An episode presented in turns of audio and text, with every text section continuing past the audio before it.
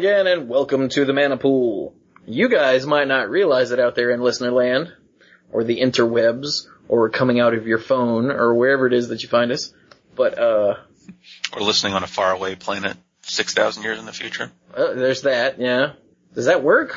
Since we're Well, on yeah, the I've seen internet. Contact. oh right, right, okay. you guys might not realize it, but this is the first time we've actually recorded in like three weeks. Not like three weeks. Actually, three weeks. There's, there's, you only say like when you're approximating. You're not approximating in this situation. I was approximating because I didn't know if it had been like three or like four, so I just said like three weeks. Because I have no concept of the passage of time. But yeah, we didn't record one week because I was going to GPDC and I had way too much stuff to do. And then we didn't record the next week because it was Thanksgiving and everybody was busy. And then we didn't record the next week because I had all kinds of crap going on and Scott was gone and I was trying to get the apartment clean and failed because I hurt my back. And I just had all kinds of crap going on. And then this week we didn't record because no wait, we are recording, so yay.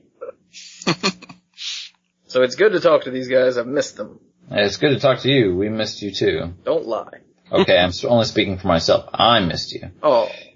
But we are brought to you as always by CardShark.com, a better way to buy and sell collectible card games. And I'm Chewy, the lead dork, here to try to corral everything and fail miserably at it. And with me as always are some other dorks. Dorks! I'm Um, Brian. I'm the lead rambler, and I I refuse to be corralled. I might be harassed or harangued, but I am never corralled. Get over here in this fence enclosure. Moo.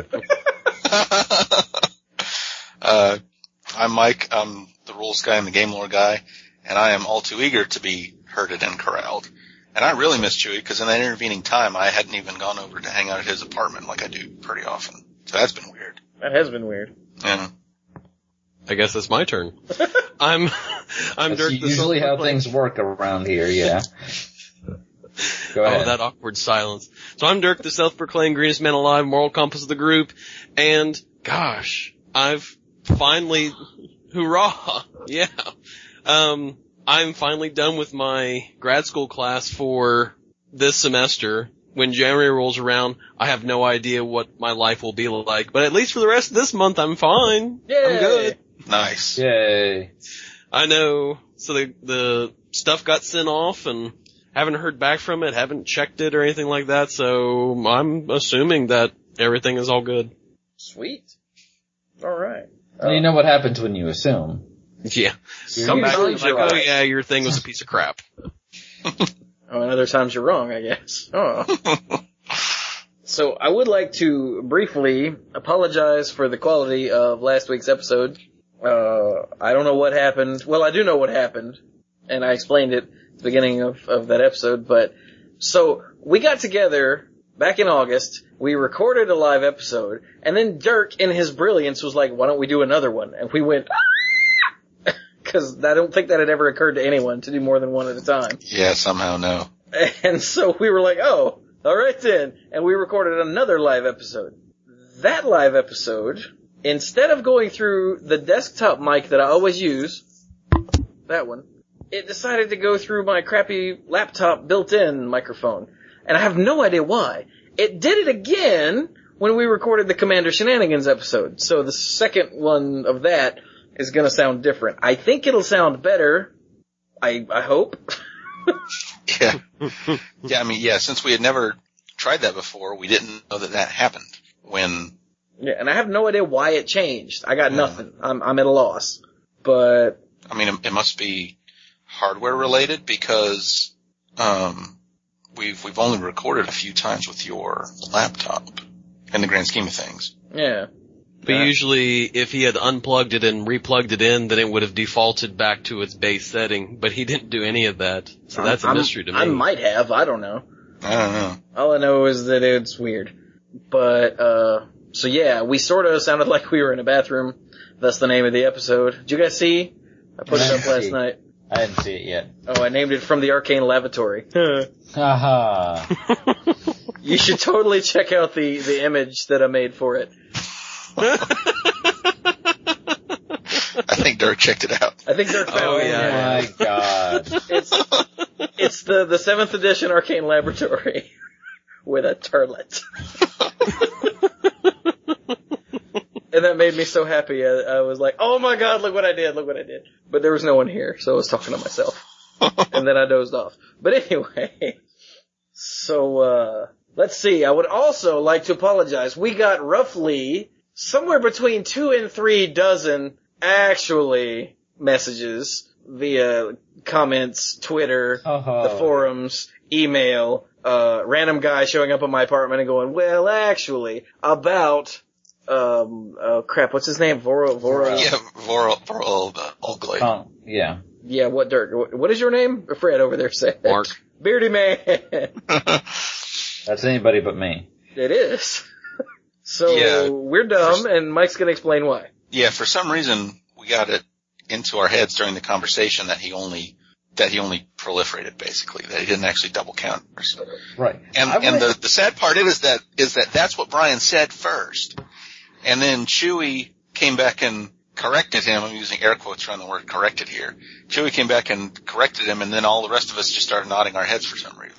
Now, someone, And I think it's because I think I think it's because you know we already have such a such a good handle on this that when one of us does mess up, someone else picks up on it, and then we all say, "Oh yeah."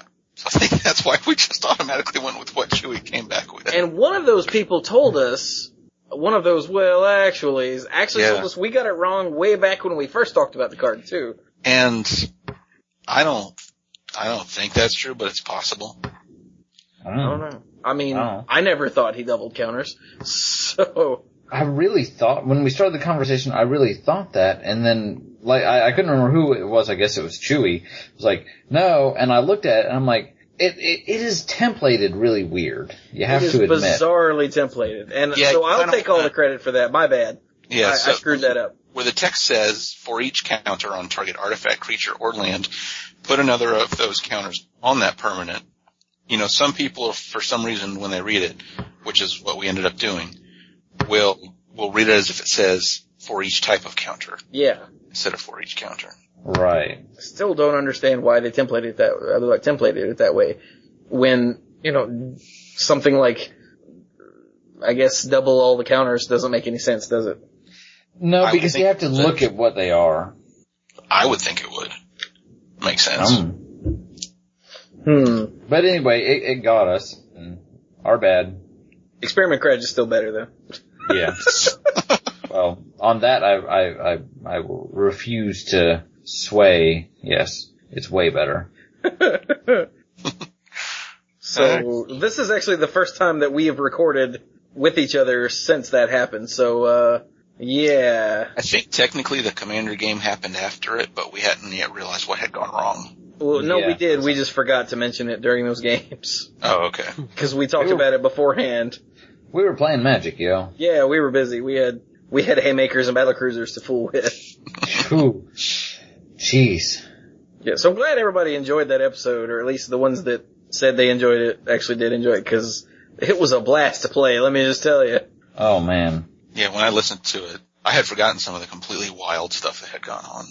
Even some of the stuff that had happened to me. I swung at Brian with Bruna. Uh, she gets all these. That was a different game. Yeah, that was a Was different. that a different game? Well, that one will always be etched in my memory. Yeah. So I don't think we recorded that game, did we? No, we didn't. Oh, that's Okay. too bad. So John, who was the fifth guy, was playing Bruna. Uh, you Yeah. know, the, the, the angel with all the White. auras. Mhm. Yeah, the white, the white blue angel. And he had gone through his library and picked out a bunch of auras with various other cards, you know. It was the best use of mirror, uh, mirror, bla- mirror mad Mirror Mad Mirror Mad. Phantasm. ever. That's how we did it, yeah. So just he like- had this like massive stack of auras. We killed that Bruna how many times? Oh, every time except I for the almost- last one. I almost felt bad for him because he's like, play it, and we're like, kill it, play it, kill it, and eventually we're just like, alright, okay, whatever. He's like, alright, ba ba ba. That's why you have to kill it. But he swung with it, and he goes Bruna, and he had it, he had his graveyard separated into two piles, one of normal cards and one of auras. and he just picks it up and goes, Bruna gets this, and just drops this like, and it did like it was a thud. And, like Bruna And- gets this. I took a picture of it. It was so funny. You And like my Twitter. gift of immortality. like just randomly. Yeah, and he snatched uh, uh, Brian's aura too, just because it was funny. It's an aura. It's on the battlefield. He can take it. But like I said, if you if you check uh, our Twitter account at the Mana Pool, there's a picture of it of a Bruna with this giant stack of cards on it, and he just went kathunk. And Brian goes, "Am I dead?" And we're like, "Yeah, we're pretty sure you're dead." And Brian's like, "Okay, I'm dead." Yeah, but then we all had to work together to figure out how much life John was supposed to gain from it. The uh, what is that? That took a while. Celestial something that doubles your life. Oh Yeah. god, yeah. One of them gave it life link, and there was a celestial mantle. Yeah. Yeah. So And it had all sorts of protection. We're talking like protection from creatures and island walk and swamp walk and me walk and denim walk and. I and think it had legendary land walk too. uh, that would not surprise me. So there was there was no blocking, only Zuul. yeah, there was. But it was it was really it was really a trip. Yeah. So anyway, but we did record a second live episode there that we will throw out eventually whenever we need it. You know. Whenever it suits us. Yeah. So let's see. So that's two things to apologize for, and then reminiscing about all of that. Are, are we done with that stuff now? I think so. Mike, Mike had a story. Mike has Yeah. a story. I had a little anecdote. When I was when I was home for Thanksgiving, um, I think uh, Bill saw my post on our forums about the Winchester draft of Mirage that I did with my brother, and and Bill sent me Bill sent me a, uh, innocent message that said, uh, "Hey, are you in Hillsborough?" And I said, "Yeah." And it turned out that to to get people in the door that Friday night um, after Thanksgiving, John was uh, John was doing an Innistrad draft. So I'm like, hey. So I got to go up to the toy factory and see John. I hadn't seen him in a while. I got to see Bill. I hadn't seen him in a while. And I got to draft Innistrad. And sometimes, sometimes, sometimes I don't miss the weird way that drafts at the toy factory get done sometimes, but sometimes I do miss them. Um, with, with the number of people that we ended up with, there was one pot of seven and one pot of six. I ended up in the pot of six. And you can build some pretty ridiculous stuff in odd sized, uh, pods You can. like that. Um, I actually started out trying to build uh, a, a spider spawning mill yourself deck because I first picked a spider spawning just because it was a good card, hmm and then my next pick was a um, uh, forbidden alchemy. So I'm like, hey, and then the deck just kind of stopped coming to me, and like halfway through. Almost halfway through the second pack, I finally decided to stop what I was doing, turn around, and start picking up the amazing werewolf deck that was being passed around that nobody even cared about. And um so so so here's here here's how well the, the deck turned out, all things told. Like when I separated out the, the playables in my in my colors, I had exactly um twenty five playable cards to choose from. So I only had to cut two cards, but still I didn't lose every match. In fact, I only lost to the guys who uh I think we did four rounds, something like that. Um I only lost to the guys who got some of the cards that I should have been picking up in the first pack. With my other opponents I beat. It was amazing. I only ended up with 13 creatures.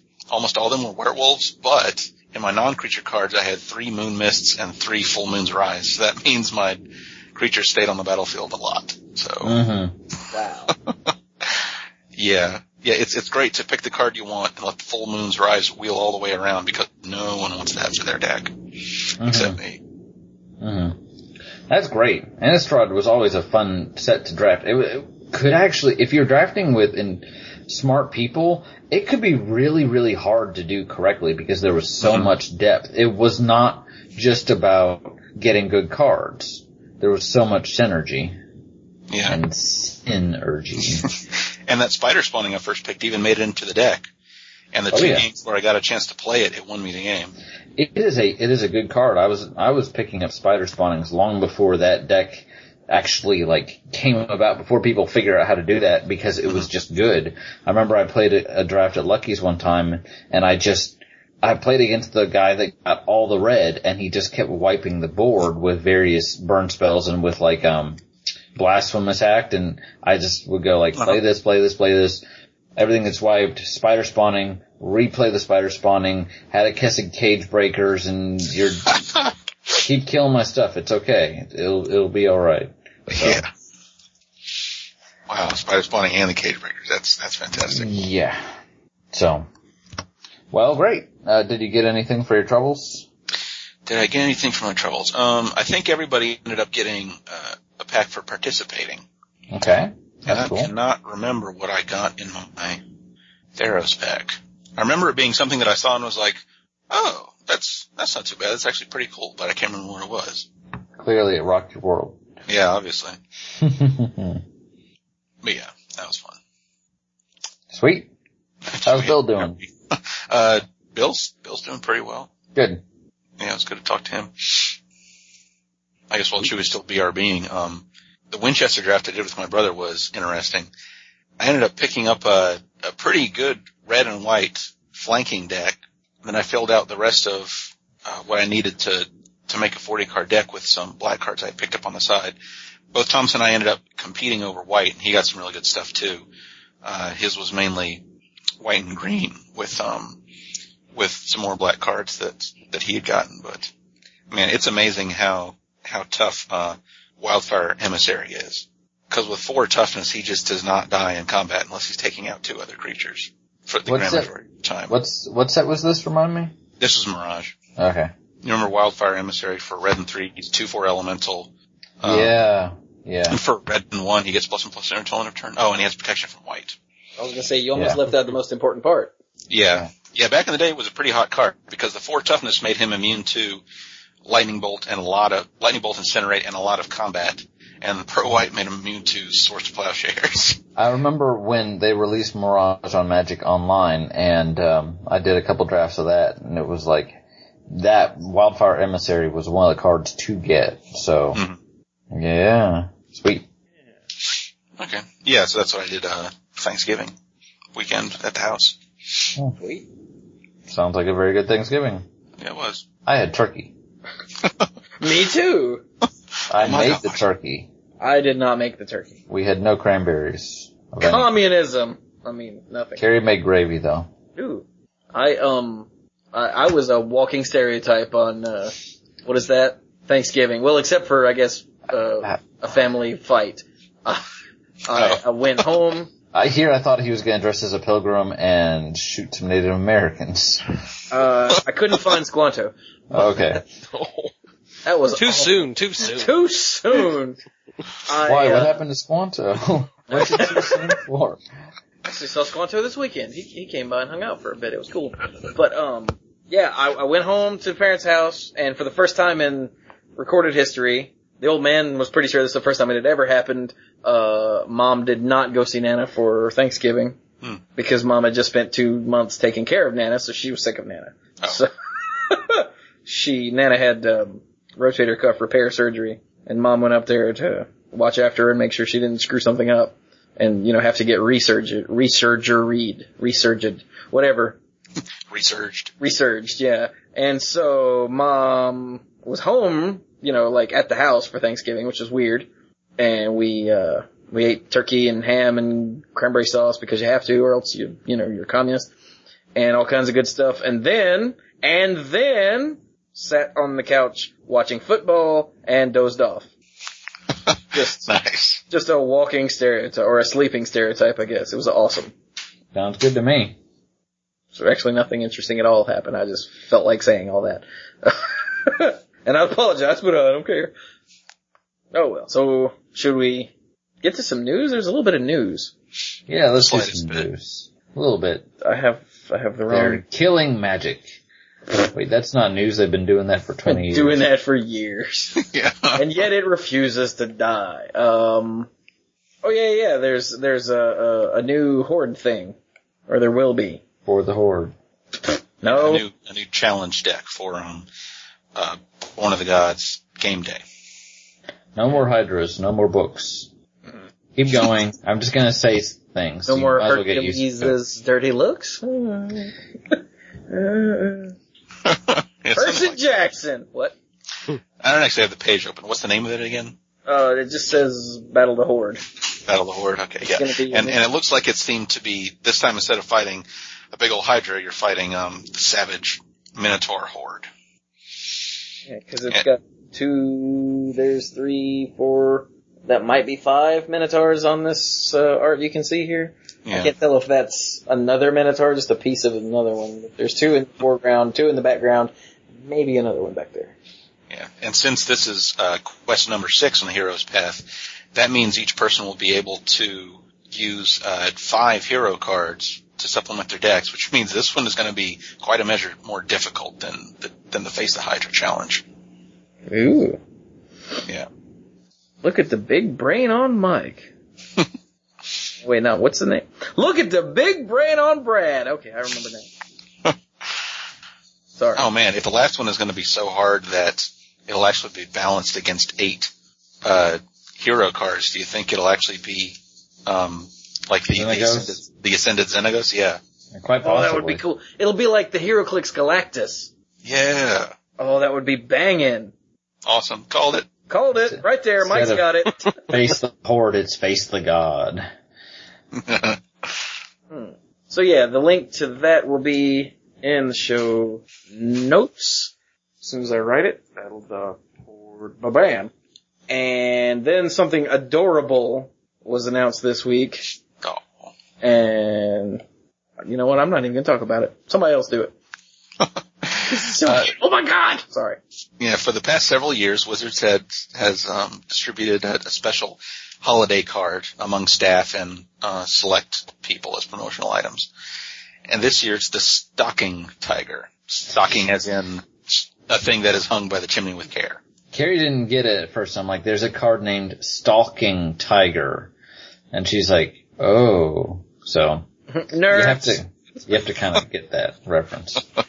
And he's Oh. so cute and he's uh, attacking a little reindeer sock by the neck and Yeah. oh, it's just, it's just amazing. And I've always been a fan of Booster Tutor in, uh, in Unhinged, so I, I kinda like the way that this quote unquote works too. Yeah, this this is silver bordered, so it's only um playable in in games where people are cool with that. And uh for five mana, it's a three three artifact creature cat construct, which I'm sure plenty of people there sold in it already. Cat construct. Uh, but Stalking Tiger enters the battlefield with a sealed magic booster pack under it. And when Stalking Tiger deals combat damage to a player, unwrap the booster pack and put it into your hand. How cool is that stuff? What you're supposed to do with the advertisement card, I don't know, but this is silver bordered land, so you figure it out. It's one of those cards you can discard. You're always getting a land. yes, you'll always get a land. That helps a ton. Well, depending on, now it doesn't, say, you might have a really old booster. yeah. No, that's really true. old, like, you know, more than five Arabian years Nights ago. Mountain, yes. Yes. Here's fifty bucks or whatever there's a word. Real, what, what- what's the quote on, uh, what's the quote on Booster Tutor? Real men use Arabian Nights. Yes. oh, and I love the flavor text on the stocking tiger. It says, "Just hope yours isn't full of coal golems." Aww. I'm gonna die. He actually is, you know. you Yeah, yeah. the- I have the diabetes now because this is so sweet. oh, and the art's by Terese Nielsen. That always helps. yes, it does. okay, enough of that. I'm gonna close this tab before. Oh, I didn't get the freaking URL. Damn it. Open it again. Open it again. Oh, look at him. anyway, Possibly my favorite, uh, holiday card since Gifts Given. Yeah. I wasn't a big fan of Season's Beatings. I thought it was okay, but Yeah, it was alright. naughty nice was pretty. Fruit Elemental's good. Yay, fruitcake. Was he indestructible? Because he should be. Yes. your it- Fruitcake We was- Elemental was in fact destru- indestructible, yes. He now has indestructibility. Oh, weird. no, he has indestructible. Right. Oh, sorry. Which from an English standpoint makes me go, yeah. It's like, has cheeseburger. Yay has. How can a person Oh man. has cheeseburger? I, I missed this, um, yesterday, What? but, uh, MTGmerch.com now has, uh, mana symbol hoodies for Oh, yeah. 50 freaking bucks, but Yeah, I saw that. I didn't know if it was really worth talking about myself, but I don't buy the merch. I don't either, but these are really pretty. yeah, I, I, I, I don't wear t-shirts as often as I used to just because I, I can't. There's, there's no opportunity for me to, really. Except like at my apartment. Yeah. Sitting around. In which case you don't really care what it says. Yeah. As long as it, you know, doesn't say anything offensive. And why are you wearing something that you wear that you would offend yourself? hey, take that off. Okay. And something else that I saw while I was in GP, uh, at GPDC that I didn't realize was official. There's a plush toy. Yeah, I saw that too. So for those who don't remember, uh, was the guy on, uh, Totally Lost. The little one-eyed homunculus dude or whatever he was. Yeah. And I'm he's, pretty he's so cute. And I saw a guy that had one and I walked past and I stopped. I went, dude, he's like, what? I'm like, is that a, and he goes, yeah. Is that how you pronounce that? I was like, I'm pretty sure it's pronounced, he goes, yeah, that's a then. I was like, well, your is so cute. And he's like, well, thank you. And then I walked off, you know, like you do. Yeah. But at the time, did you just figure he got it off of Etsy or something like that? Yeah, I figured it was just some little thing that he had that looked like a, but no, it's an actual. Yeah. I bet that was such a fun conversation. It totally was. I'm also mature. PG rated? Uh, no. No. Only, only for the duration of that conversation. Very much so. But yeah, these, uh, I only brought up these hoodies cause I just saw them, but it's, uh, I, I, I wish that I could like feel these cause it says it's a cotton polyester blend zip hoodie. God, a zip hoodie would be nice. I've only got one and it's a little crappy fleece one, but, uh, I don't know. I, I always am hesitant to buy clothes online just because like, oh, this looks really cool and you get it. It's a crappy t-shirt, like feels like ass is gonna fall apart in the washer and you're like, damn it! Well, uh, let me tell you, my, my Rakdos t-shirt is definitely not a crappy t-shirt. Oh, that's true. you So, have so at least, so at least for those t-shirts, they, they picked good quality stuff to, to print on. Yeah, that's good. At least as far as I know from the one shirt.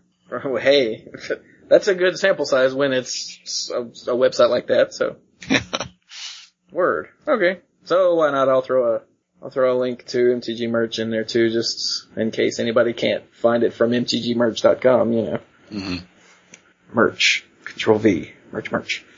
And that way he doesn't become the Flesh Reaver or whatever. That's a different website. Oh, right, right. So, I feel like we should like shoot the breeze for another like 10 or 15 minutes and then take a musical break, but I mean, it's I not like a- it's outside of our ability. I wish I had a Mad Lib ready. I'll try and have one for next week, but I just Wow. did not have time today. So Yeah, no. you can just, hey, quick, give me a creature type. merch. Merch. Keep feeding it or it'll eat you. Yeah. So, Yeah, today's story is stuff I can see from my chair. so one day, Griselbrand, Griselbrand. Griselbrand, pacifism over to the window and, and played the rock band drum kit. wow, we are dorks. um, okay, well, speaking of, of dorky stuff, I, I was gonna do all this on the, uh, the final thought, but screw it. Uh, I have been really caught up in dorky stuff to watch here lately, Mhm. and some of it is just brilliant. Such as? Such as one, uh, I saw that the Dresden Files was falling off of the Netflix instant queue. And it's something I've been meaning to watch for like ever. That's an approximation. So I finally just watched the first episode and I was like, ah! And I ended up watching like the first five episodes that, that night. It was, it's based on the novels by Jim Butcher. And the series, while it was on sci-fi, it only lasted one season, so there are only 12 episodes in existence. And they were really good. Like they were really good. I was very sad that there was only one season, even though this is years later, because I think this is from like oh something, oh four maybe, oh nine, I don't know. It was a while ago, but uh, it was it was really good. So anyone that that hasn't seen the Dresden Files, I highly recommend you watch it. It's about uh, uh Harry Dresden, who is a wizard, and but but he he lives in Chicago, and he's a private investigator and a wizard. and it was it was it was really well written, The, the special effects were cool. It's got a guy who looks just like House, who is his, uh, ghost Bob. I can't remember House's, what's his name? Laurie, Hugh Laurie, there we go. Looks like him, but it's not him. Okay. I don't know his name, but it looks like him. I had to go look it up. I'm like, is it, is it Hugh Laurie? It's not Hugh Laurie, is it? No, it's not actually. But, uh, so that was really good. And then YouTube is, is a horrible thing for me. Uh, I found Game Theory. And anyone who's heard me talk about this on Monday Night Magic, I apologize, but why are you listening to that show? That show sucks. But, it's, uh, it, it's a guy who takes video games and tries to use them to learn something or applies real world logic or something like that to it. Like for uh-huh. instance, he took Frogger, nice simple Atari 2600 game, Frogger, and he looked at the color of the frog and the traffic and the other animals in the game and the fact that the frog couldn't swim and determined that from all of these things that most likely it was a tree frog that lives in Australia. Eh, But it's much more in depth than that, but it's just crazy. That's actually that's actually pretty neat. And, uh, like there, there's one that, uh, is why the Final Fantasy games are anti-religion. Because if you think about Final Fantasy games, they are really not real big on organized religion. You know, I- Yeah, if if you stop and think for more than maybe like thirty seconds, I think you start to realize that. Yeah. I was trying to remember if I knew this, and yeah, I've actually seen some of these videos. I saw one about the Zelda timeline. Why the Zelda timeline's wrong? That one is really good. I, that one was not my favorite of the ones that he did, but No, but I, I, but I like his work. Don't get me wrong. So Yeah, one, like, uh, one of the most recent ones was, uh, oh, hang on, hang on. uh, I saw one about uh, Pokemon and ev- evolution. Um, Yeah, he's got a bunch on, uh, Pokemon. Uh, he's got a series of two on why Mario, uh, has serious, uh, mental problems.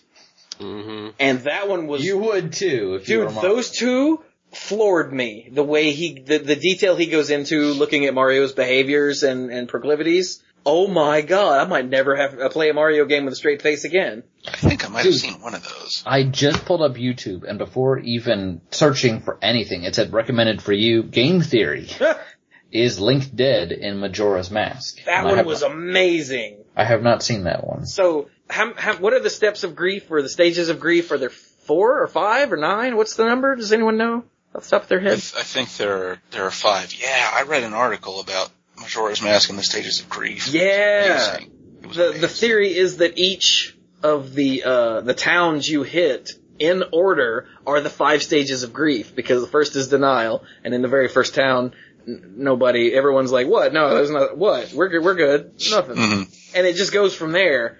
And all of the characters you meet are characters that you met in other games and stuff like that. And the theory is that this is actually like purgatory or something. Wow. And it's Yeah. really cool. I mean, like all all of the all of the character models and some of the enemy models are taken um, from Ocarina of Time yeah. and, in, and inserted into this game. But, uh, like these, and these are just a few. He's got a bunch. Uh, and they're, they're all, they're all really good. I hate to keep saying that, but oh my god. Every one of these I've watched, I'm like, uh, Mm. but, uh, there's one more that I really wanted to, uh, where is it? One more game theory thing or one more? No, one, one more game theory that was a completely different thing. hmm Do, do, do. Oh, he looked, like for instance, he throws, uh, science into it every once in a while. Like game theory, can Dig Dug pop a human? You guys remember Dig Dug? He had the little thing in it, Yes. and his, uh, the bad guy would blow up. yes. And then there's one about whether or not, uh, Link's actual quest in Majora's Mask is pointless. And he's looking at the size of the moon, and getting a general idea of its, its size and mass, and how fast it's moving to determine if it's actually gonna do anything when it hits the ground. It's not moving real fast. Exactly. So, it's, it, all of these are just really well done, and he ends them all with, after all, it's just a theory. A game theory. And every time he says that, I'm like, cause I'm a, I'm a total fanboy now. It's awful. But not only that, but a listener, hang on, he just tweeted me again. Uh, a listener turned me on to, uh, Dominic, Dominic turned me on to Death Battle on Screw Attack. And this is where I it's- told you about, I told you about Death Battle. well, you didn't give me a link and I promptly forgot. But- okay. he sent me a link. He's like, here, check this out. And I clicked on it and I was like, oh no, this looks awesome. Yeah, Death Battle is on uh, Screw Attack's uh, YouTube channel. And it, it's also on screwattack.com, I'd assume. And it's, uh, they take two, like, geek culture characters and analyze all their abilities and s- skills and armor and weapons and all that and pit them against each other in a death battle! Like the very first one was Samus from Metroid versus Boba Fett uh, because they're both, you know, bounty hunters who wear space armor. Duh. Yeah. And after, after they, they analyze what's going on and you watch the commercial, they have sprites. You know, like, uh, 8 or 16 bit sprites who actually fight it out. And it's really amazingly well done and hugely entertaining. Have you watched all of them yet? Uh, no. I'm still working on season one. The last one I watched actually, yeah, right before we got started here was Starscream from Transformers versus Rainbow Dash yes. from, uh, My Little Pony. Gee. That, either that one or, um, Dr. Wily versus Dr. Robotnik are my favorites. That's actually the next one up, so Oh, you need to watch it after we're done. You just I, have I will, yeah. So, all, all of these things are what have been eating up my free time, or in the background while I post shows for MTG Casts, so, uh, yeah, yeah. The, the YouTube channel for Game Theory is actually The Game Theorists. If you search for that, you'll find it, and then the YouTube channel for Death Battle is Screw Attack, so, yeah. Okay, I guess, I guess that's enough nonsense, right? Do you guys have anything non-magic-y before we, uh, take a musical break and get right into the coolness? Um, Um, That was cool. no. The only thing I can think of is something I was just going to save for the final thought anyway. Oh, okay. Hmm. Nope, I'm good. Are, are you good? Okay. So, okay, so since we didn't record for like three weeks, or I'm sorry, three weeks, not approximating anymore, somewhere between, you know, three and 12 weeks, uh, and we're, we're back at it. let's, let's play some appropriate music, and let's go old school with it. Let's go with, uh, the very first song from the very first Proto Man album, Hope Rides Again, cause that's what we're doing. yeah. We are your hope. And we are riding again. so, uh, yeah. Enjoy some Proto Man. we'll be right back. He set his skillful hands to the task of creating a device to bring about a change, to create a machine to bring freedom, to create a man to save the world. Twelve years light worked, and on a cold night, the year 2000X, Proto Man was born.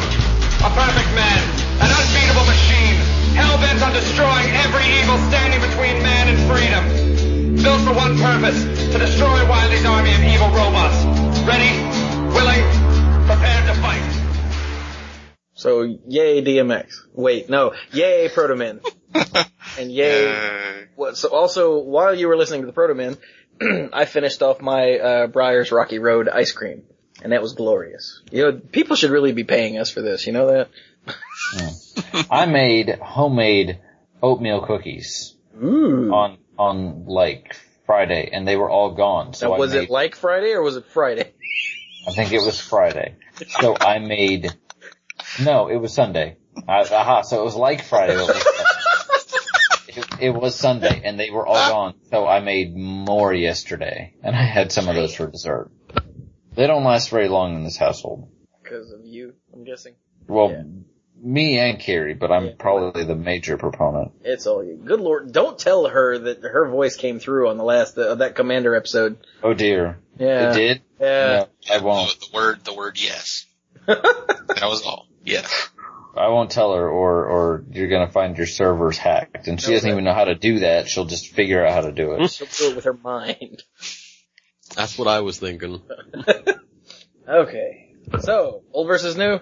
Old versus Old new. versus new. You Yes. really need some like theme music. Da, da, da, da. No, that's not it. At this point in the process, Too late.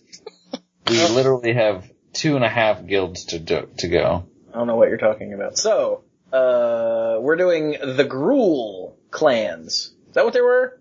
Yes. They were clans, like, they weren't Combine or League.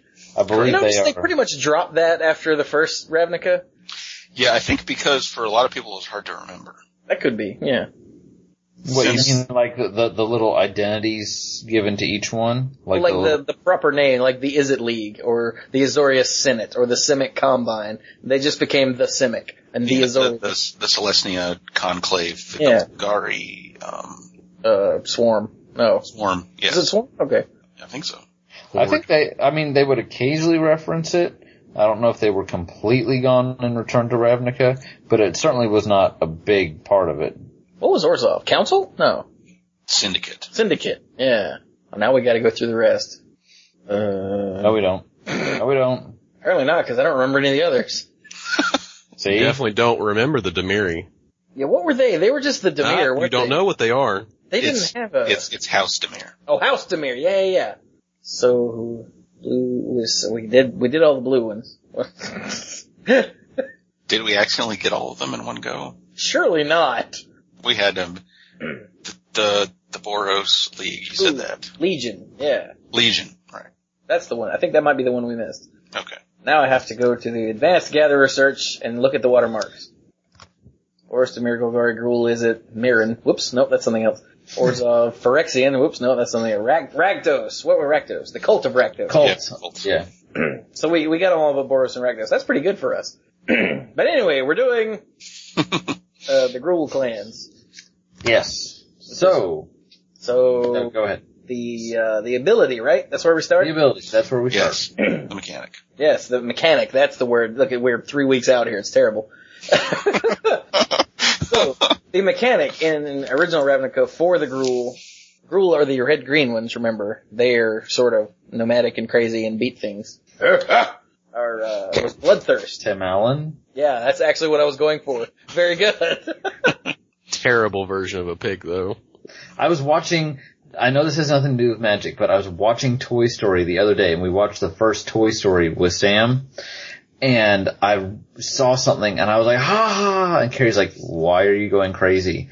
And it's because, um, in the scene where Woody and Buzz are stuck in Sid's house and there's a, um, and, and Woody is stuck under an egg carton. And you may or may not remember that. That that's okay. Yeah. There is there is a tool chest on top of the egg on top of the egg carton holding it down, and it's a Binford tools tool chest. I never noticed that. I never Really? noticed that. You and had I never was seen like, that. oh, that's awesome. And Carrie's like, okay. 911, my husband is crazy.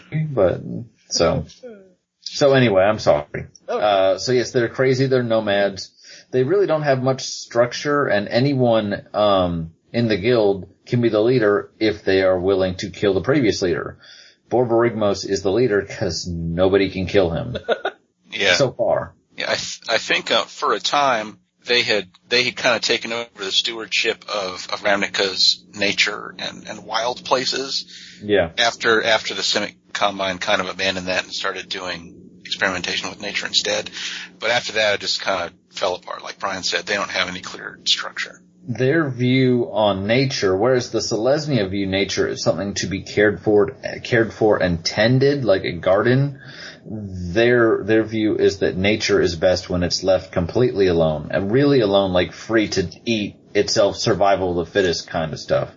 Nature, Um, nature is not a garden in the backyard. Nature is wild. Yeah. Yeah. They're, they're always talking about like boar gods and, and something, you know. So they're, they, they believe in, in, um, the might of right, or the right of might, whichever, you know. Same. Might makes right. And and, and in a lot of ways, they end up being anti uh, civilization, which puts them at odds with the rest of Ravnica's population. Pretty much, Um, yeah. there's a, there's a great little flavor text quote on Tin Street Hooligan, and it's talking about a, a Gruul holiday called uh, Rauck-Chauv.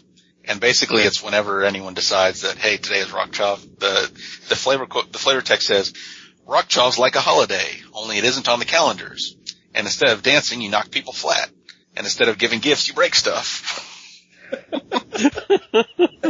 so rock Rauck-Chauv is basically whenever anyone decides that they want an excuse to to go break stuff and be a jackass and, and have fun. Yeah. Oh, I gotta remember that at work tomorrow. It's good, it's good to be Gruul, I think. Bam! Happy rock job, mother, uh, anyway. So, so their mechanic is the keyword. Is it keyword or ability word? I don't always It's know a the keyword. difference. This this Uh, is key. Bloodthirst. And it has a they're number, vampires. No, wait. and has a number next to it. Um, and what it means is if an opponent was dealt damage the turn that this creature entered the battlefield, this creature enters the battlefield with that many plus one plus one counters on. Not that many equal to the damage necessarily, but the blood for thirst value. For example, the, the one drop, Skarrgan Pit Skulk, uh, for a single green is a 1-1 human warrior and has bloodthirst of one. So if the opponent, any opponent was dealt damage before this guy enters the battlefield, he's a 2-2. Or he's got a plus one plus one counter on, I should say. And then creatures with power less than his power can't block him. So, I mean, right away he walks through walls, zero Yeah. power walls. So that's pretty cool. Um, so I think, uh, I think it's a good mechanic. I think it's very flavorful. It, they were able to do it without making it, completely broken because it had the set amount. It wasn't variable. Uh, and it led to some fairly interesting, uh, applications. You have the straightforward commons, and then at the uncommon, you know, Scab Clan Mauler was tournament playable. Like, So he was people, common, wasn't it? it, he, oh, he was common too? He wasn't an uncommon? Holy Yeah. cow. Holy crap. For for a red and a green, he's a one one human berserker with bloodthirst of two and trample, and that meant you could get a three three for two mana with trample. It was basically like a slightly conditional Watchwolf in aggressive colors. Yeah, there's only uh, only two of the creatures with bloodthirst don't have any other abilities. The rest of them have some pretty interesting abilities. A lot of them being power based, Yeah, and and yeah, like Brian said, that turns into some very interesting plays. yeah, And, and like one of them that doesn't, the, the Gorklan Savage, he doesn't have any other abilities because he has Bloodthirst 3. Yeah. So he's a 2-3 or he's a 5-6. So. yeah. What's So- the other? Oh, the Bloodscale Bloodscale Prowler. Prowler. Yeah. Mhm. Yeah, Bloodscale Prowler. And then when you go up the rarity tree, you do see things like Gristleback, which Mike mentioned is one of those ones where it cares about its power. It's a 2-2 for two and a green that you can sacrifice to gain life equal to its power.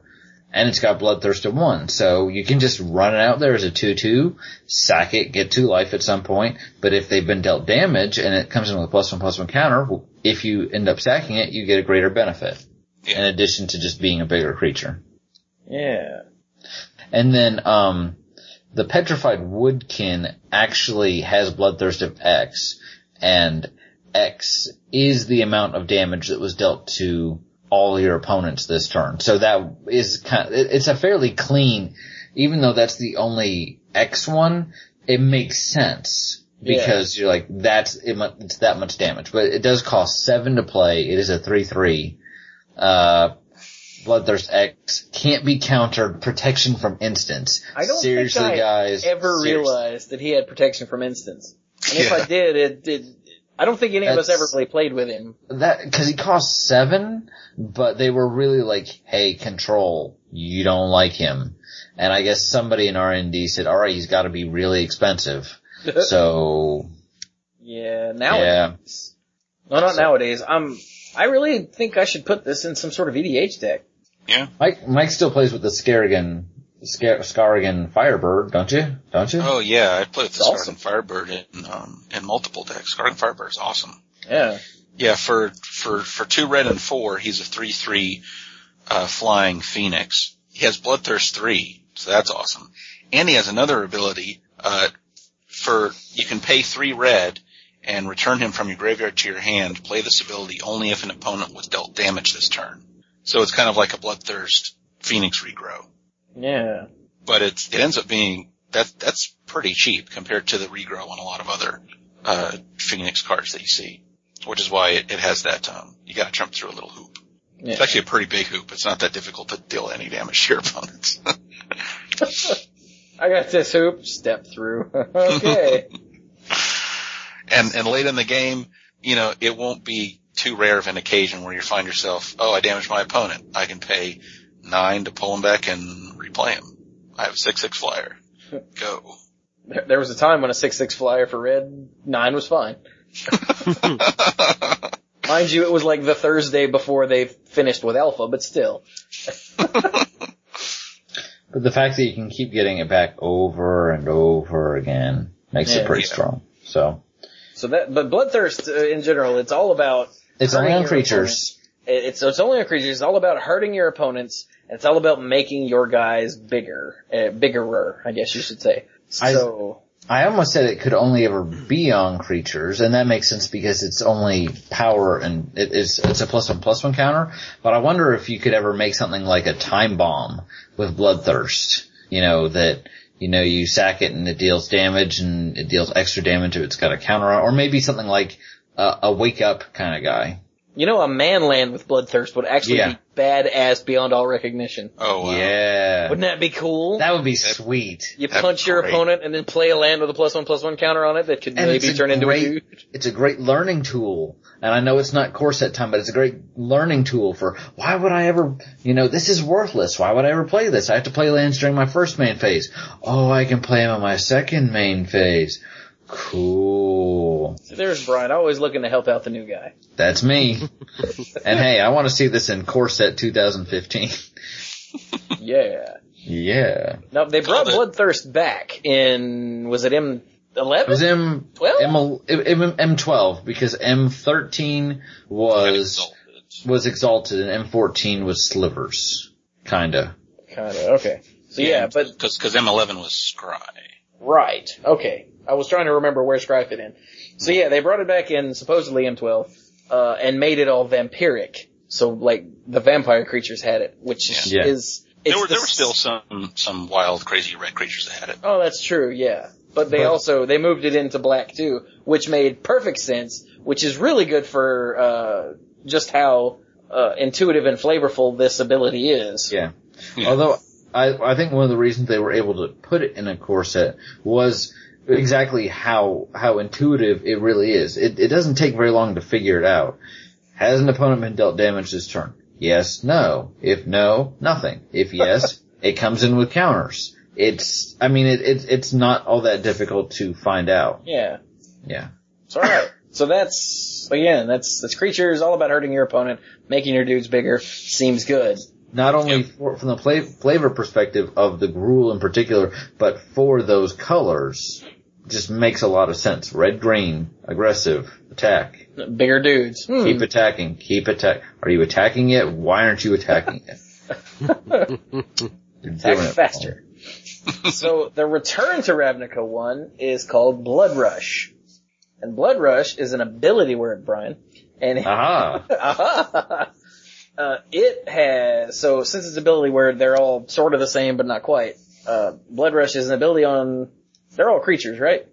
This, they so, are yeah. once again Okay. all creatures. Where you pay a cost and discard the creature, uh, with Blood Rush. You play the, pay the Blood Rush cost, discard the creature, and a target attacking creature gets something until end of turn. Yeah, it gets plus whatever for, and on, on all the Blood Rush cards, it's plus whatever equal to the, the discarded card's power and toughness, and it also gets some ability that the discarded card had, if it had one. Yeah. Right. So like, Like, if for it had instance, trample, then the, the Blood Rush creature gets, then the Blood Rush gives trample. If, if the discarded card had first strike, then the Blood Rush gives first strike, blah, blah, Yeah. blah. like, like for instance, Wasteland Vipers, the first one listed here on mine is, uh, well it's, it's not, but it's the easiest one. It's a one say, two, That costs W. Cost W. It It starts costs with a W. W. Uh, I sorted mine by power, so all the creatures would be together. But it's uh, it's a Ah. one-two with Death Touch, and so when you Blood Rush it, the target attacking creature gets plus one, plus two, and Death Touch. It's again, it's very simple because I they all work like that, right? They didn't Yeah. give anybody Yeah. any other anything else, did they? Correct. No, It's the, all- uh, the Rubble Hulk is, is slightly different because instead of giving the creature the ability, it gives creature, it gives the creature plus X plus X for X is the number of lanes you control. But it, it ends up being essentially the same. Yeah, it, it Yeah, works you- the same way. Where ho- however big this creature would have been, it gets that that much Yeah. extra. You Yeah. just get it so well. That's something that they both have in common. I know we're going to analyze them, but they are both so easy to understand. I don't Mhm. think anybody's really like, I don't get it. I don't get how this works. Yeah, some of, some of the details and implications for, Blood Rush are a little more difficult to understand. Like, um, like I know, uh, at, at first glance, there are some people who have questions about whether blood rushing triggers a heroic ability. You know, whether it counts as casting a spell, whether it can That's be countered with, with something like a cancel or a syncopate or something. So, so there's a, there is a confusion over some of the details and, and, and implications. That, that that's definitely true. I didn't take that into consideration. Her- heroic only triggers with spells, right? Correct. Okay, Only so the answer to both of those would be no, right? Yeah. It, you can't cancel it, and you can't. Uh, it, It doesn't doesn't trigger heroic. Okay. Every once in a while, I get stuff right. Shut up. Sorry about Vorel again, but uh, yeah. But there again, it's it's all about combat. It's all about creatures, and it's all about hurting your opponent. Yes. Either by hitting them harder, like with the the Rubblebelt Maaka, who essentially is a red giant growth. Which, for those that played back in the day, that's called uh, brute force. hmm Uh, it's target creature gets plus three plus three until end of turn for a single red.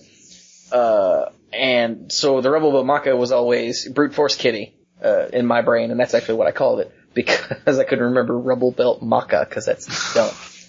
but brute force kitty, you can either use it, it's just like a, a combat, it's, it's only an aggressive combat trick, it's not a defensive combat trick because you can only do it to attacking creatures. hmm So you can either use it to punch your opponent for three extra damage, or use it to kill one of your opponent's creatures. Well, I'll block with this, ha ha. Oh, he's bigger now, ha. So either way, you're hurting your opponent, whether it's life total or resources. I remember Mike went Gruul for the Gate Crash pre-release, and I ex- I had told him that I was going Ursop because first of all, that was my guild, and second of all, I was concerned that I would just get all these creatures with Blood Rush, and I would never know when's the proper time to do it. And after playing for a while, I asked him, "Well, "Did you ever have that question?" The answer was he essentially gave me was not really. I he pretty much just knew when was the right time for the creature and when was the right time for the blood rush. It was not exceptionally difficult to figure out. Is that about accurate? Yeah, I mean, since you have the opportunity to wait until your post-combat main phase to play the creatures, it's really easy to figure out based on how your opponent blocks or doesn't block what to do with the Blood Rush guys in your hand. Mm-mm. Now again, Mike's been playing for, uh, uh, essentially like 83 years. Been playing Magic, so, That doesn't mean I'm any good, but but Well, no, I mean, he that- have that's a good- experience. That that is a that is a good point. yeah. Well, it may be very intuitive for Mike, may not be intuitive Yeah. uh, for most other people. So don't don't feel bad if you're like, well, I didn't know. Well, Mike is smarter than most. No offense to to those of you that he's smarter than, like me. No offense to me. I like how you managed to give Mike a compliment there and a backhanded sort of like, hey, if you don't get it, you know, Mike is just smarter than you. So Well, I mean, in all honesty, Mike is probably smarter than you, whoever you are. No offense. It's just how it is. I mean, statistically speaking, there it's just a it's a very likely possibility. yeah, yeah. Well, playing the odds here. Thanks, guys. Gonna get emails now. Now, who's this Mike guy? Why is he so stuck up? See, the, and these guys know me well enough to know how much I don't like calling attention to myself, so I think they're doing this on purpose. Yeah, you'd be yeah, right. it's So let's yeah. keep let's keep going. Uh, so which for, mi- for the record, I desperately love Zhur-Taa Swine because for three mana he gives plus five plus four, and that's, That's so so bad, so brutal. That is so awesome. much. I mean, well, all of these, the uh, Wrecking Ogre, which is the rare, but uh, three three with double strike for five mana, or uh, Blood Russian for two for for three and two red mana for plus three plus three, and double strike until end of turn. So Yeah. Yeah, I mean, like you're not just adding six damage from the pump and double strike. I mean, the creature you're putting it on also has, you know, some kind of base power as well. unless you're attacking with your wall, but yeah, Yeah. yeah, Don't do that. not not if you're in Gruul. Hey, Gruul Walls attack. That's how. yeah, they do. now I have to look at these creatures to see what would be a Gruul wall. I'm thinking the Scab Clan Charger is a Gruul Wall. Actually, yeah, that's I just came to him, and he does attack. How about that? Bam!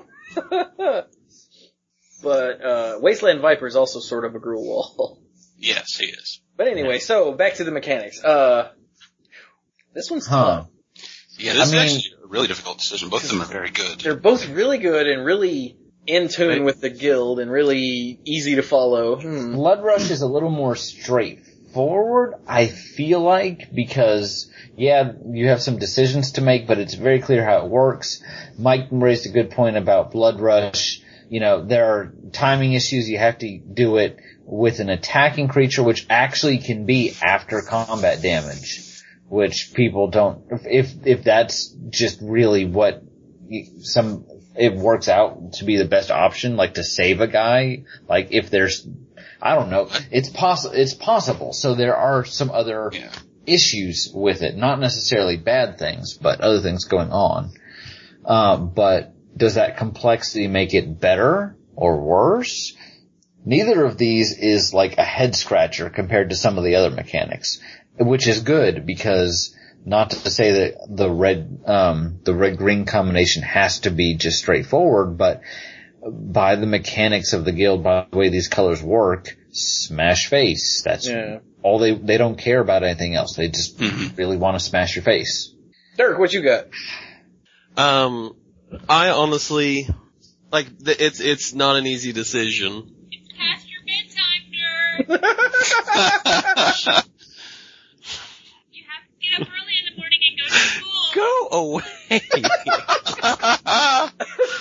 so, oh, what is listeners, that, if podcast only you knew.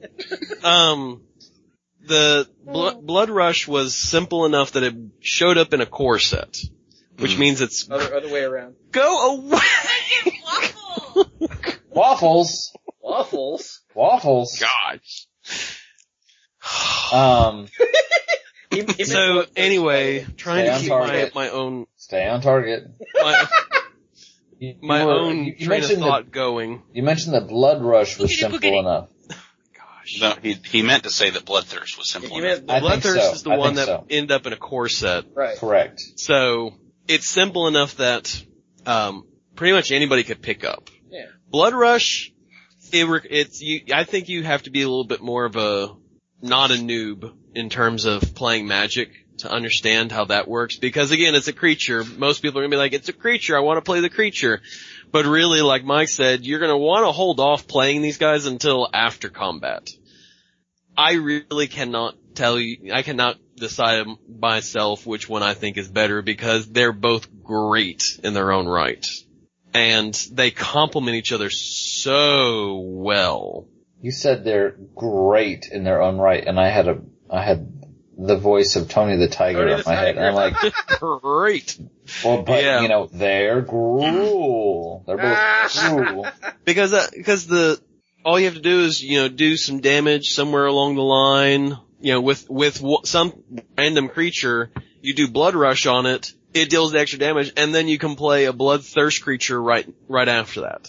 So they complement each other so well. Yeah. So, it's, it's a very tough decision. Like we have said many times, play them together. Yeah, play them together. I mean, that, I think that was sort of the thought whenever they were R&Ding, you know, Return to Ravnica, they're like, well, we've got the original mechanics, why don't we try and come up with something that kinda goes along with it? And some of them are great. Like, this is just beautiful how it works together. If I had to throw, of the two, I'm gonna say I'm gonna lean more heavily towards Bloodthirst because you are, if you find some way of damaging another opponent, you're gonna come in with bigger creatures. And that's Bloodthirst. Bloodthirst is more permanent. right. Like Blood Rush is a one-time ha, and then you're done with it. But Bloodthirst, that counter sticks around. Although you, you can do interesting things with the until end of turn with Blood Rush, because while I was at GP Charlotte, where I made day two, there was one opportunity uh, during one of the draft rounds where I had gone heavy Gruul, and I attacked with my guy, and I blood rushed uh, him even though the opponent didn't block, and then after that I played a the slime molding card that gets you a token uh, with X plus one plus one counters where X is the power of the largest creatures you control Mhm. to go, hey, hey, you know, but that is, but that is not something that the mechanic itself does. That is interplaying with other cards from the set. So I don't know if I would really, uh, I- I'm saying the potential is there, but I don't know if I would score that too highly in But that I mean, category. potential for that is there with a giant growth too. So Yeah, that's, I I know. I'm, I'm just making sure I'm covering my bases. Um, I think I will have to go opposite Dirk, and and I'm gonna I'm gonna go with Blood Rush because it's so explosive and tricksy and. it Well, I mean, it's it does have the benefit that it is sort of like a double faced card because it's either a creature or it's an instant. that is true. Yeah, Well, uh, a, a split card rather. split card. Yeah, Yeah, there we- split card. Sorry. Well, maybe it plays it backwards and it's an instant. but yeah, I think Dirk's it's a going double Blood- faced instant card. Dirk's going bloodthirst, and I I agree with his reasoning, but by that same reasoning, I prefer the blood rush just because it's it, it's not something that they see coming necessarily, and it's bam and and It cool definitely- things. It definitely trick. has the, uh, the feel of Gruul Smash. Gruul Yeah. doesn't wait. That creature, technically in your hand, doesn't even wait to enter the battlefield. It's just, I'm gonna get you. So if you blood rush a wasteland viper, does that mean that like your disciple of the old way snaps his fingers and like has a, a snake by the tail and whips the opponent? Is that what that is? I don't know. You know, it's it's like how it's like how Why'd it magician have to be will shoot a bunch of ribbons out of his sleeve, except it's a snake. oh, it's a snake. So that's that's look. I actually made a decision. Usually I'm the one going hmm, but I got this. I'm going blood rush. What you guys got? Uh, um, I am, I am like literally on the razor's edge here. I really hate to even pick either one. I really do. I think I'm Go gonna, I think I'm gonna go, I think I'm gonna go with Blood Rush because of the way that, uh, some of the things that Chewie said. I kinda like the way that it works from a flavor perspective. Like I just mentioned of, I'm gonna get you right now. I'm just gonna get you. Um, and it, it uses itself up in that one attack. And I kinda like that. Uh, some of the decisions it lets you make, uh, some of the creatures I think are really interestingly crafted like the Rubblehulk. So, um, they're both, th- th- it's like a 9.9 versus a 9.8. It's that close. And I'm just gonna go with Blood Rush. What do you guys say, Mike? Gosh, I've actually like I started this conversation with a strong opinion, and then I changed my mind after thinking about it some more. And then just inside of the last 30 seconds, I changed my mind again. it's, it's really hard. Like, um, you know, blood, bloodthirst is permanent. You know, that's, that, that's why blood rush can get such uh, bigger numbers on it because it's just temporary. But bloodthirst is permanent. You get the permanent benefit of the bigger creature. If you can get in there and, and hit your opponent, um, you don't have to use bloodthirst strictly. You don't have to use the creature with bloodthirst strictly uh, aggressively. You know, you can swing in and then blam, drop a Ghor-Clan Savage. Suddenly you have a five six, and your opponent really doesn't feel good about attacking you anymore. Um, That's true. but then I remembered some of those times where I was in kind of a stall state and I had a bloodthirst creature in my hand and I felt kind of bad because uh, there just wasn't a way for me to deal damage to my opponent without wrecking my board. So then I wouldn't actually get to use the bloodthirst on him, and that's kind of a frowny face moment. And with blood rush, it's a lot easier to break a stall because, like Chewie said, your opponent doesn't see it coming. They don't know what you have in your hand.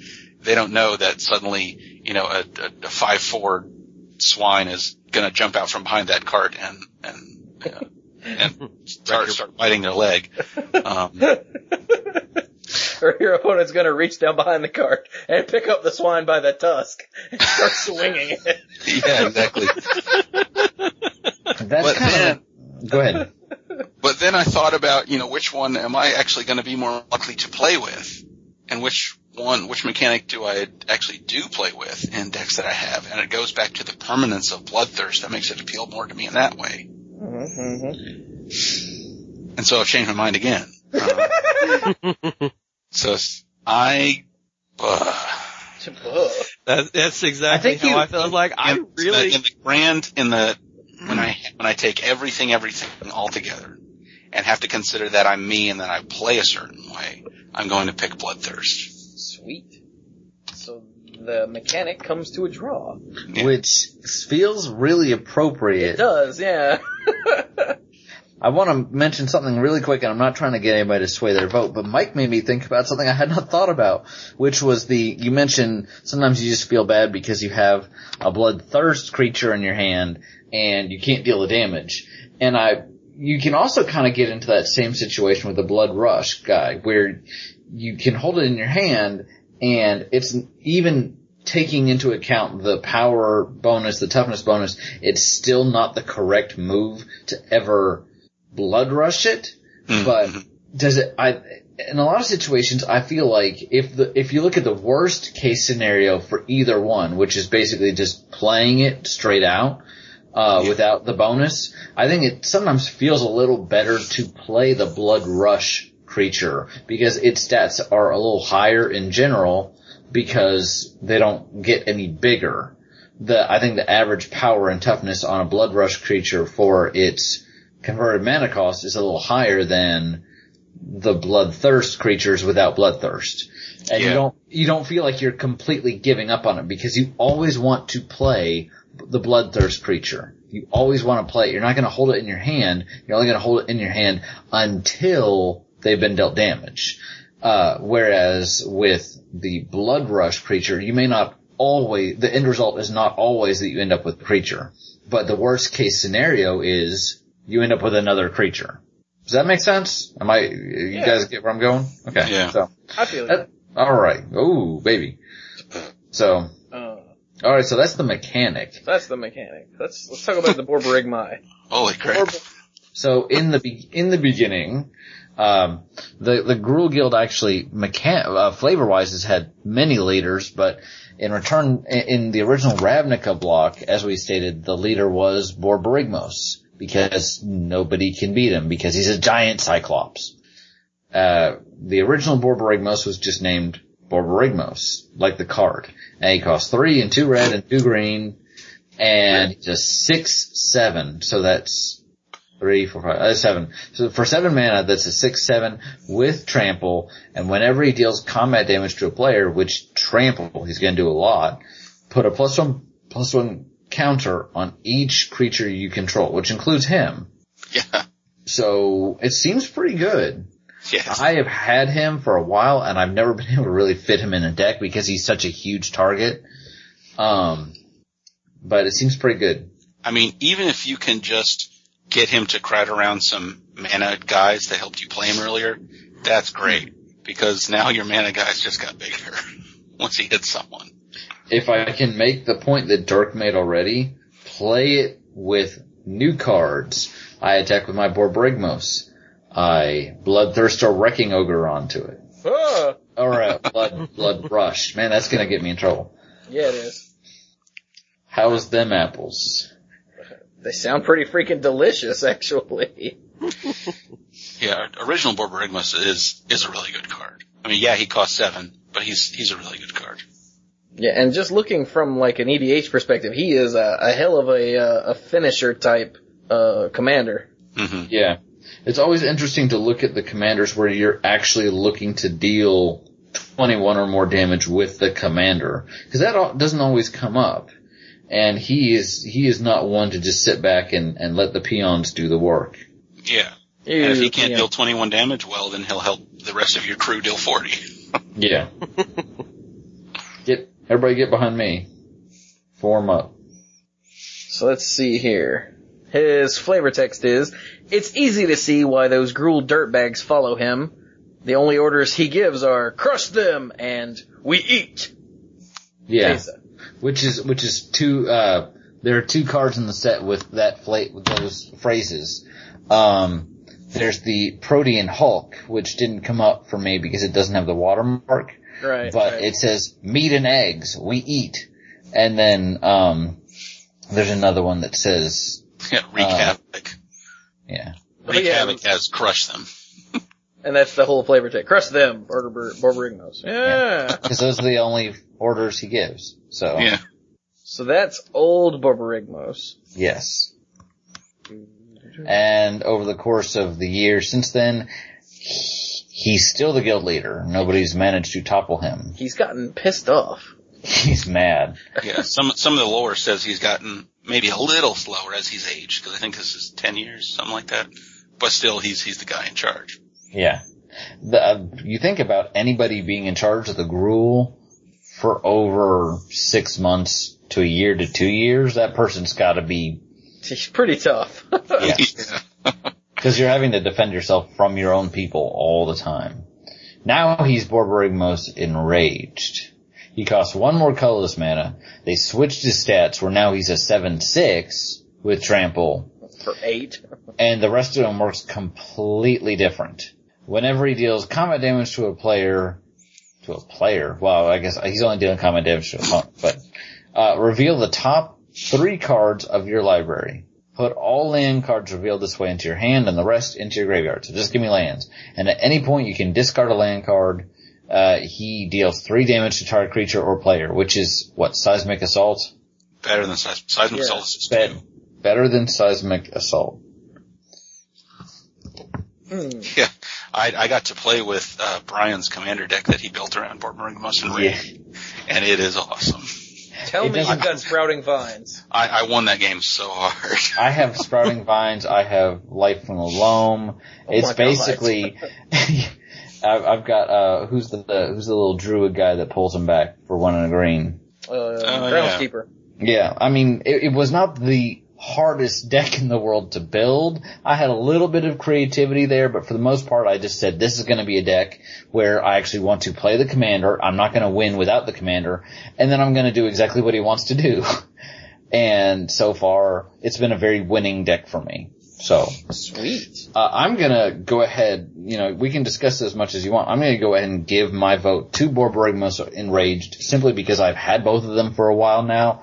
I've only pl- I've played more with him. He's more Johnny-ish to me, which may make him less Gruul, but I think he, what he does is still a very Gruul mechanic. It still fits in the, in the guild very well. Oh, very I just. I have more use for him.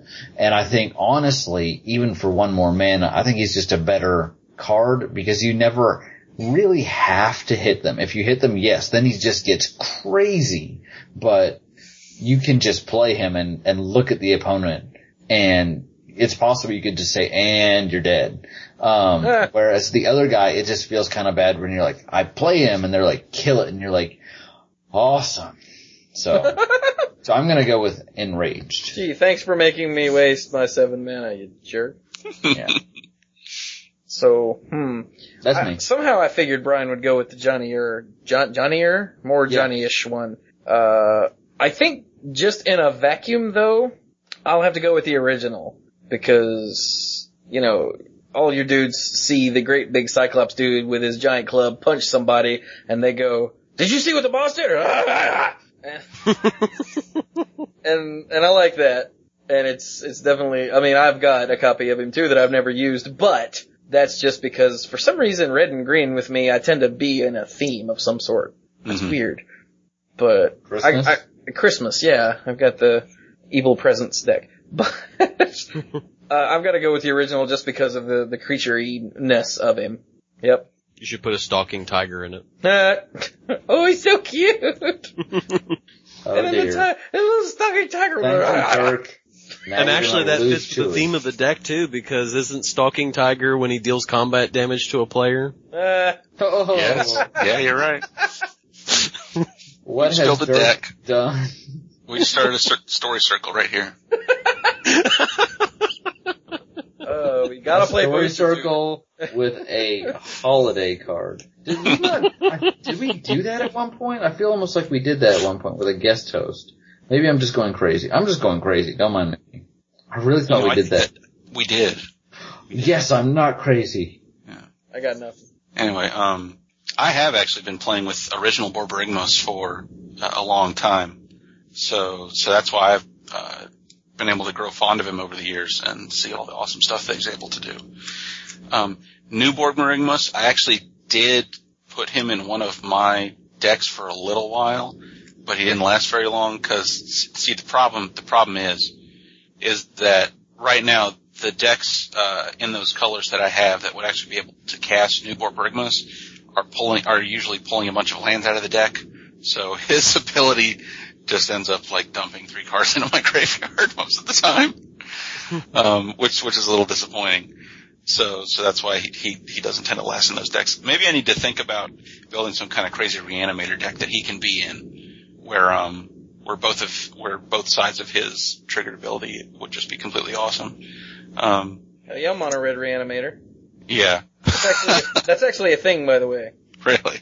Uh, I forget which of the, uh, uh, uh, uh, what's it called? Off color cast guys had one, but Uh-huh. they used to talk about their mono red reanimator commander deck. And I never could get a list off of them, I don't think, and that pisses me off.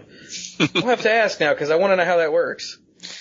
Yeah, I mean, the only thing that comes to mind is search for survivors, and I know it's possible to make that card do what you want. It just takes a lot of work.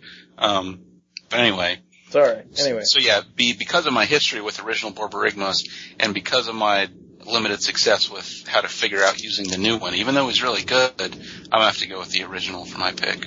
Yep. Dirk? Right. So I I agree wholeheartedly with with Mike and what everyone has been saying about you know both of the, I I also have an original Bobarignos. Apparently he gets around. Apparently he does get around. He's a big cyclopean whore. he is like the village bicycle. Whoa. Everyone gets a turn with them. I really around with almost said something. I really almost said something terrible. It, I'm, Everyone I'm gets like, a right now. No, no, No, ju- not let- that let- one. ju- just keep going. Just keep going. Did it have something So- to do with orders he gives? No, Uh, it has to do with Oh. that big piggy that he throws no. around. It, it, just trust me. Just I'll tell you after the show. Maybe, maybe. you probably just want to cut me this baby. all out. Trust me. Probably not. though. Um, I am actually going to lean with, uh, was it Brian went with That- the new one? I did. I'm actually going to have to lean with the new one. Really? And here is my, my thought train, which could easily be derailed at any moment. But I think of him Shiny object. like that. There we go. Um, but I, when I, as I read his, you know, text and everything, I'm like, he would be a great commander because all he has to do is hit a player twice and you would die Combat from combat damage from the commander because you d- heal three damage and then you would hit them for three by discarding a land if that was Yeah. what you did. So you would only have to hit them twice and you would win. Uh, Combat damage. combat, combat damage. You can only You kill them. deal, it has to be commander combat damage. Yes. That's Uh, what we're trying to tell you. So Oh, still, I thought it was just commander that's, damage. That's still a three hit win because he has seven power. Yeah. Yeah. You still only have to hit him three times. So, but yeah, it, it's it's just that he has. I mean, he is a big dude. He's seven damage. That's a lot to take. And then in addition, he can throw around three additional damage for every land that you have in your hand that you want that you you discard. Oh man, that, that- that's just Don't forget that's creature or player, so it helps uh It clear helps. the path for your next swing. Yeah. yeah. Yes, it does. Which Oh look, I you actually got a forgot. blocker. Oh look, So- you don't have a blocker. So in that, he is himself sort of a, a con, like a really weird control creature in a sort. If you've got the lands, he's, he could essentially be a really powerful control. And that's sort of why leaning his way is that, yeah, I could see, I, I definitely agree with that, you know, he, he, the other one, the original one hits and then all the other creatures go, hey, the boss is hitting with a club, let's go grab a stick too, sort of sorry. thing. I did it. But I think Uh, that I'm trying to in class. that case, he is solely reliant on having other creatures out. Whereas if you're looking at him from a solo, we're talking about only the commander, only, or only the guild leader and him being the destroyer, the new Bobarignos is the destroyer. Because he will solo and he will destroy. That's a good I'm- point. I uh, so you're voting for Borborygmos Enraged. I'm voting then. for new Bor- Okay. Bobarignos. Uh, I just, well, with that, I just wanted to say that I'm trying to picture. Dirk men- mentioned that he's kind of like he could he could have a controlling role, and I'm thinking about the deck, and I'm like, how do you classify that? That would be red green control ramp. I know, it's, it's Red green control ramp aggro. But no, it's yeah, he could be. Combo? It's sort of like you've got creatures, but you've got the the red destroy thing. So he's got the green part where he's like, "I'm going to come at you with an axe, and then the red part is, "Oh, you're in my way. Have a mountain," and chucks the mountain at you. Sorry, I blew off your face. Here's a mountain. Here's a mountain to blow up more of your face. Yeah, I think this is where people just give up and say mid-range. oh yeah. So sweet. So we've taken like an hour to do these these, these things, And we've come up and I'm with a big part of that. So I'm not, I'm not blaming you guys. I'm blaming myself. Uh, but apparently it's past Dirk's bedtime. So who's the who's the lieutenant? Who is the lieutenant? For the old, it's You last. the right? Hydra, isn't it? It's Yeah. a, is that a Hydra? I always thought that was a Yeah, plant. it's Hydra. It's a Lasha, Hydra. the hate seed. That's a. I thought it was a plant or a hellion. It's a Hydra. That's weird looking. it's like a sapling Hydra. Well, it's a hydra start again? that makes saplings. That's Uh, Ulasht the Hate Seed costs two a red and a green for a, a zero zero legendary Hydra, and he enters the battlefield with a plus one plus one counter on him for each other red creature you control and for each other green creature you control. and it counts those separately. So Yeah. every red green creature you have will give him two counters. That's that's true. Yeah, the way it's written, I didn't read it exactly the way it's written, but the way it's written, Actually, yeah, you sort of did. I, I didn't. It was close. um. Did we ever have we gotten around yet to the listener request regarding this card? we have not. Someone wanted us to do a story circle around Ulasht, and you know what? We should do that, but not right now. Not right now, but maybe next episode. That's- Yeah, and and his other ability is you can pay one and remove a, a counter from him to either deal one damage to target creature or get a one one saproling. And as a uh, as a commander, that's really cool because you can knock all his counters off to get a whole crap load of green creatures, and then replay him Yeah, to get even more. Cause bruh. So, yeah he's he's pretty interesting. Uh, uh, one of the people I played with when I was living down in Albany, Georgia, he had a Hydra deck and, and Ulasht figured pretty prominently in it. He was really good.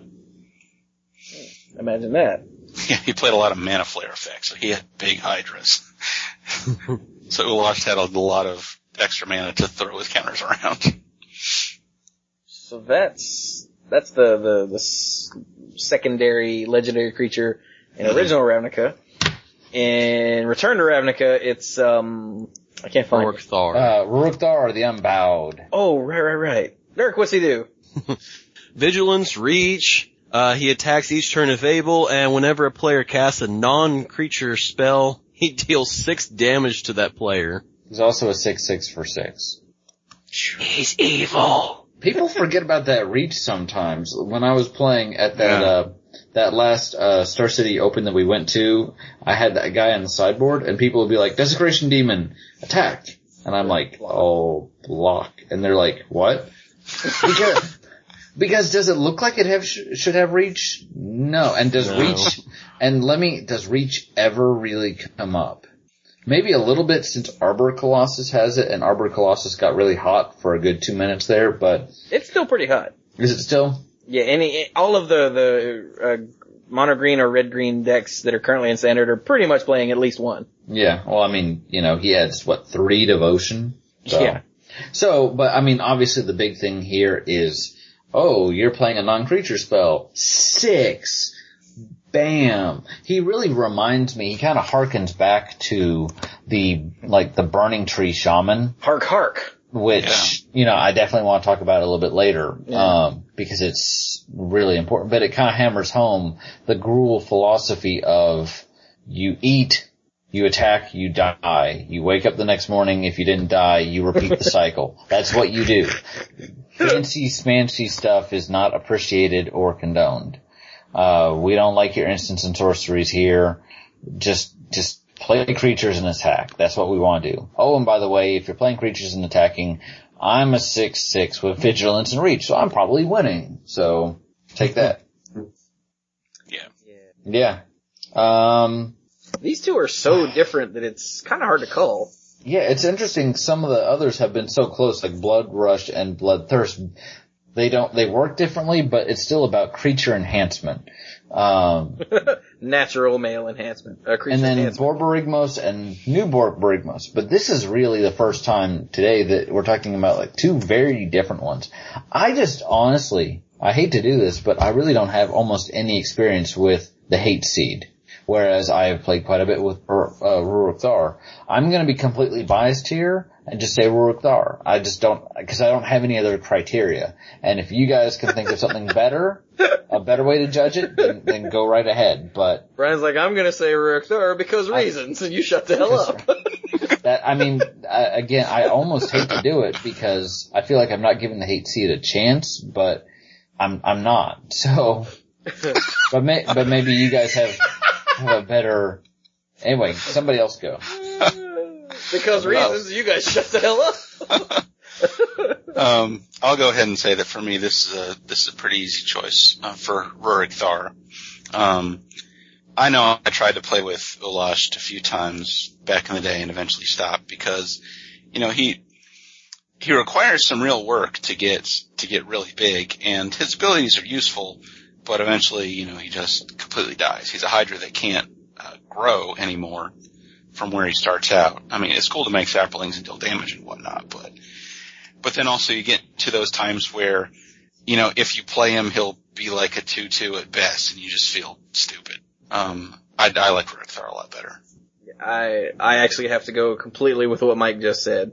Not not just because reasons and you shut the hell up, but yeah, for everything Mike Mike just said, actually, he's and he's he's so me. He's like he's gotta hit you, and he's gonna be on defense because he's got vigilance, and and not only all of that, but if you play something I don't like, well, screw you. And you know what? If I play something I don't like, screw me too, because it says player. Yeah. But you know what? I picked Blood Rush earlier, and I can Blood Rush all freaking day without taking that six. So, Mm-hmm. so yeah, Or I you gotta, I gotta go with the two. Bloodthirst and not take six. Oh. See? Play with them both. What do you say, Dirk? Are you gonna make? It's a unanimous. Wow, It's a that's weird. Tie, tie, unanimous. I also like the idea of a great big uh, two-headed ogre that argues with itself. Like I'm reminded of Monty Python. we'll kill him first, then have tea and biscuits, right? Right. okay. What's what's next? That's Those, those are the main ones, and then Okay. I think uh we. it's just whatever's left. Yeah. Um, looking at the old set, I have to say, first of all, and I, I said right off the bat that I was going to mention this, um, the Burning Tree Shaman, because So huge back then. it's so huge for one and a red and a green. It's a 3-4. And it's not legendary and already you're like, wait, what? Especially at that time. It was like, wait, what? Why is it a 3-4 for 3? That just, okay, well it must have some sort of enormous drawback. Uh, Oh, whenever, sorta. Whenever a player plays an activated ability that isn't a mana ability, this deals one damage to that player, which is not a drawback. That's hurting them more. That's like, Well, I mean, it's it's a small drawback because it can hurt you too. Yeah, but not, but it's not a drawback for the body that you get. Not really. And again, the potential to even just play this and go, hey look, just activate your pingers, you know, do your little tricksy stuff with your creatures and their tapping or whatever. You know, Yeah, use your mass, Stupid land fancy ability. yeah, use Well, your, the big use one your, back then was equip your uh, Fork of Doom yeah, and you know And use the Fork of Doom. and then use the Fork of Doom to take damage. That that was a big deal back then. The Yeah. Fork of Doom, by the way, is Umezawa's Jitte, there, listeners, yeah. which is That's a- awful and horrifying. But I mean, this covers so many things. It covers creatures with tap abilities or, or any activated ability, artifacts with activated abilities. Uh, some enchantments have activated ability there, and does that cover planeswalkers? Yeah, those are activated abilities. Ha! Full Yes. said ha. Yeah, so um, uh, just in case anyone listening to us is still a little unclear on this, because I know there are a lot of new players listening to us, a mana ability isn't an activated ability that costs mana. It's one that makes mana. It's one that says it's add that says it adds mana to your mana pool. Right. Ooh, Yeah. ooh. Like I learned back in the day during Cold Snap, that uh, thermopod, I think is the, it's a big, like, Mhm. ice slug. It says, I think it says sacrifice a land, a snow covered land to add a red to your mana pool. Even though it has that weirdo cost, it's still a mana ability. Yes. So like Xenagos' ability is a mana ability, right? No. Uh, loyalty abilities can't be mana abilities. That's one of the exceptions. Whoops, forgot Mana, about mana, that. mana abilities can't have targets and they can't be loyalty abilities. Okay. So that That's a, s- but, but that's a very specific exception to what you were saying, so. Right.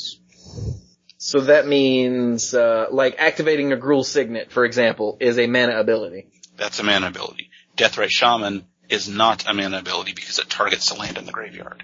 Oh, okay. Ah, we're learning something See here. what you did there. so yeah, Burning Tree Shaman though was was huge, and it actually it's weird to say this, but it actually got to like seven eight bucks a card, which back then was stupidly expensive. for, for a card that actually, you know, was not like Arcbound Ravager. Yeah, Yeah. Yeah. So, I, I just kind of like what it represents, and I kind of like how it works, and I, I like how it represents the guild's philosophy, and even just the flavor text on it. Gruul shamans are bent on punishing the civilized. Any act more complex than rubbing sticks together or eating with utensils is met with the stinging burn of their magic. And I'm surprised they let you use utensils. So, Well, hmm.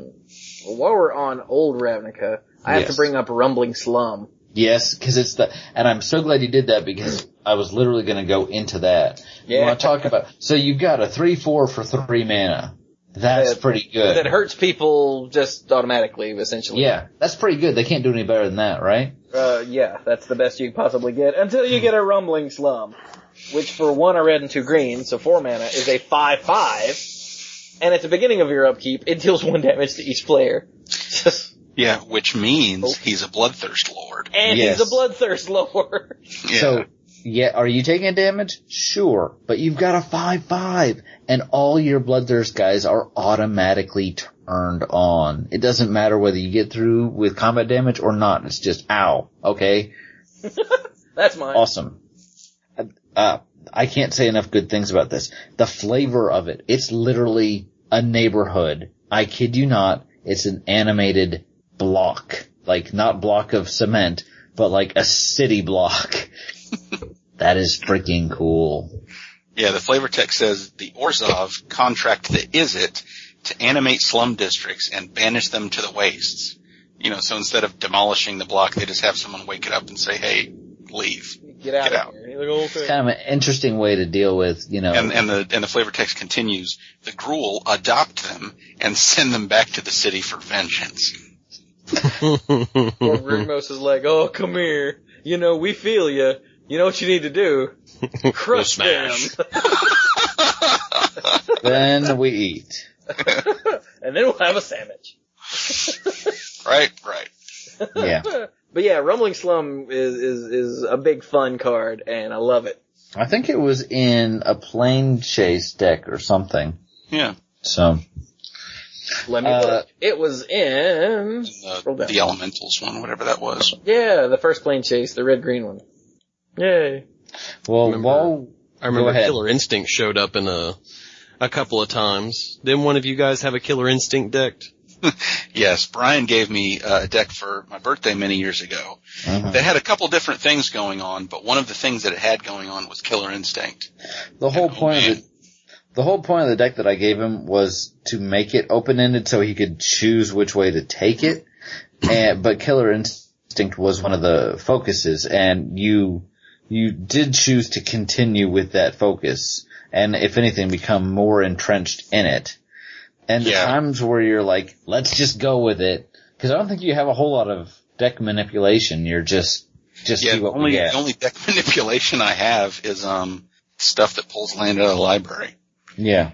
And the only non-creature, non-land cards in the deck right now are the four copies of Killer Instinct. Yeah. And sometimes you just get some crazy stuff. yeah, sometimes I get screwed and nothing happens and I lose and whatever. But when I don't, it's completely awesome. Sweet. And, and I can vouch for that. It is. I, I have seen several iterations of this deck because he'll, he'll tweak it every once in a while, and they've all been really cool to watch. We're like, oh, you killed me, but I don't even care. That was cool. don't you have the uh, the Skarrgan Firebirds are in that deck, right? Yeah, I have some Skarrgan Firebirds in there. They've been in there a long time. Yeah. I think they were in the original iteration. I'm Yeah, there was sure. at least there was at least one uh in there, and I'm, I'm I think I added up to three. I can't remember. Cause I'm, I mean, yeah, it, it just works really well with that deck. Mhm. Oh, you're on the gra- in the, in, on the battlefield. That's great. Oh, you went to the graveyard. Oh, oh well. That's great. Yeah, and, and after it dies at the end of the turn from Killer Instinct, I can just regrow it that same turn. Yeah. Uh, two things. One, uh, Gruul War Plow. That one is in my, uh, my snake deck. hmm I have, Because the Morrows don't have trample. Even though the Morrows are like 15 30s or they're whatever. They're like 30 30s. They don't have trample. So I threw the Wa- Gruul War Plow in. They're definitely a lot more terrifying. And number two, we forgot to do the Guild Mages. oh, Oh, balls. we did forget something. Well, I'm gonna mention with the Gruul War Plow just since you mentioned it. I knew we forgot something, but it, for the long, for a long time, I only think I took it apart a couple months ago when I moved. I had a Land Matters deck that was all about, it was the epitome of the ramp deck. And this was in that deck since the very beginning. Mhm. Um, the Guild Mages. Uh, who's the old Guild Mage? That'd be the, Gruul Gruul Guild, Guild Mage. Mage. He, okay. uh, for two red-green hybrids, of course, he's a 2-2 human shaman. he has three in a red, sacrifice a land, shock a player, deal two damage, or three in a green, target creature gets plus two plus two until end of turn. So you're either dealing two damage by losing a land, or you're plus two plus two for a creature. Easy He can't, he can't shock a creature. No, just player. Okay. But he enables Bloodthirst Yeah, he does. for four mana and a land. Kind of expensive, but it has. and then Scarg, uh, Scarg Scarg. Guild Mage.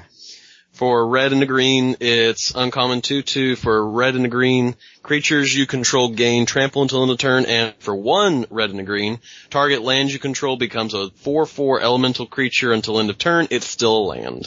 well, these aren't similar. No, and I'm gonna go with the new one. Just, it does, neither one requires me to sacrifice a land. Both of the, his abilities are cheaper Yep. than the other one's abilities. Uh, you might consider that second ability to quote unquote cost four because you have to pay one red and green and in theory the land that you turn into an elemental should be one that's untapped. Hopefully, maybe. Hopefully, unless it's something like you know, hey, I'm hitting you with a uh, with an edict spell, and you're like, oh yeah, well, sack it, make this into a land and sack it and whatever. But yeah, that's a corner case. Most of the time, you're going to want to have it up. But still, I just I don't know. I I can just get behind this guy a lot easier. And the fact that I realize why the first one only hits players because bloodthirst, but four mana and sacking a land to do two damage. I realized why they had to do it because they didn't want to just make it all about that one creature. You land him and then congratulations, you win. But I don't know. It's just I'm not a big fan. I'm gonna go with the Scar Guild Mage. I also am going to go with the Scarred Guild Mage, mostly because if you're bloodthirsting or blood rushing, the one thing that you will ref- definitely want to have is your creatures with trample. Yeah. Because if you're, and even with the 4-4 elemental, it's probably a little bit bigger than some of your base, you know, your, was it the, the bears or, The Bears. yeah, the, the two twos for two or whatever. Well, you're Mhm. still coming out with something that's a, a lot bigger and will probably survive. Might as well give it trample. Yeah, I mean the the Gruul Guild Mage is useful. Um, his first ability is is a really good way to to use up um, lands that you don't necessarily need anymore, and his and his pump ability can be very helpful in in combat sometimes. But the Scar Guild Mage is just uh, all around easier to use, and his abilities I think are just outright more powerful. Like Dirk mentioned, having the Gruul War Plow in his Snake deck, which is uh, which is green and blue. So he can't even use the war plow to its full potential. He can't animate it or anything. You know, we've, you know, uh, many of us over the years have bent over backwards sometimes to find a way to, to give creatures that don't have trample, trample. Because it's just so useful to be able to have. And, and Scarred Guild Mage can, can do that for you. I hear you like trample with your trample. Trample, trample, trample. Yeah, I, uh, they basically just covered it. Uh, each one gave a reason why Discard Guild Mage is better, and I was thinking all of them, so yep, that was easy. Okay, so back to the other cards. So back to the other cards, yeah. Yeah. So, uh, the, Ooh, ooh. A card that I really love from original, uh, uh, You're uh, gonna uh, say, I, I know exact, I'm staring right at it. I'm staring at, say it. Okay, Say- are you ready? Yeah. yes. It's Gristleback!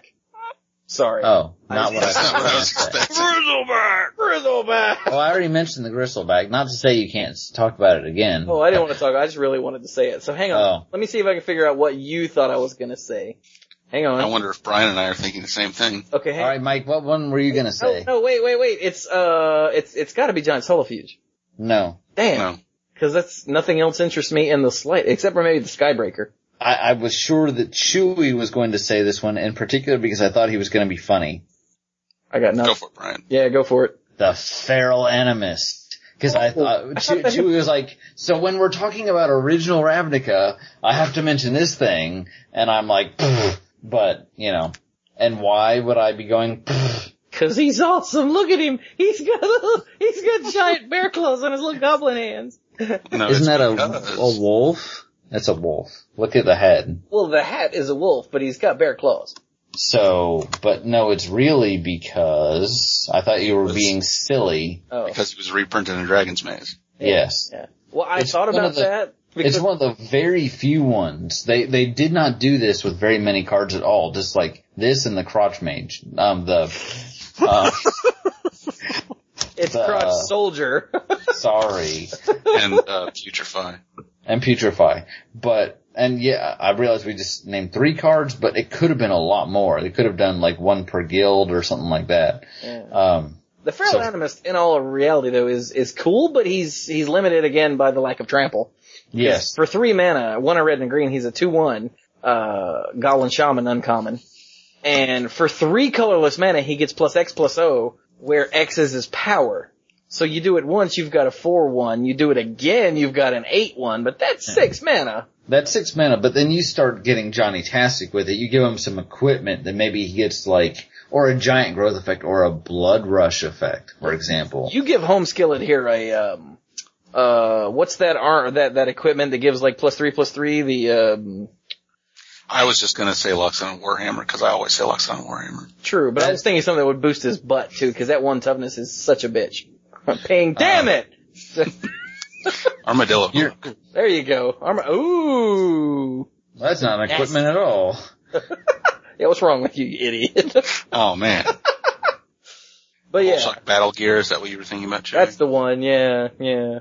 But uh, in all seriousness, though, another card that still makes the rounds in Legacy is Wild Cantor, because it's uh when you're playing some kind of broken combo deck. Well, when you're playing Still? some sort of like what's what was it's called Oops All Spells was the the last one I saw. It was Mhm. at the the Open in uh Oakland actually this weekend.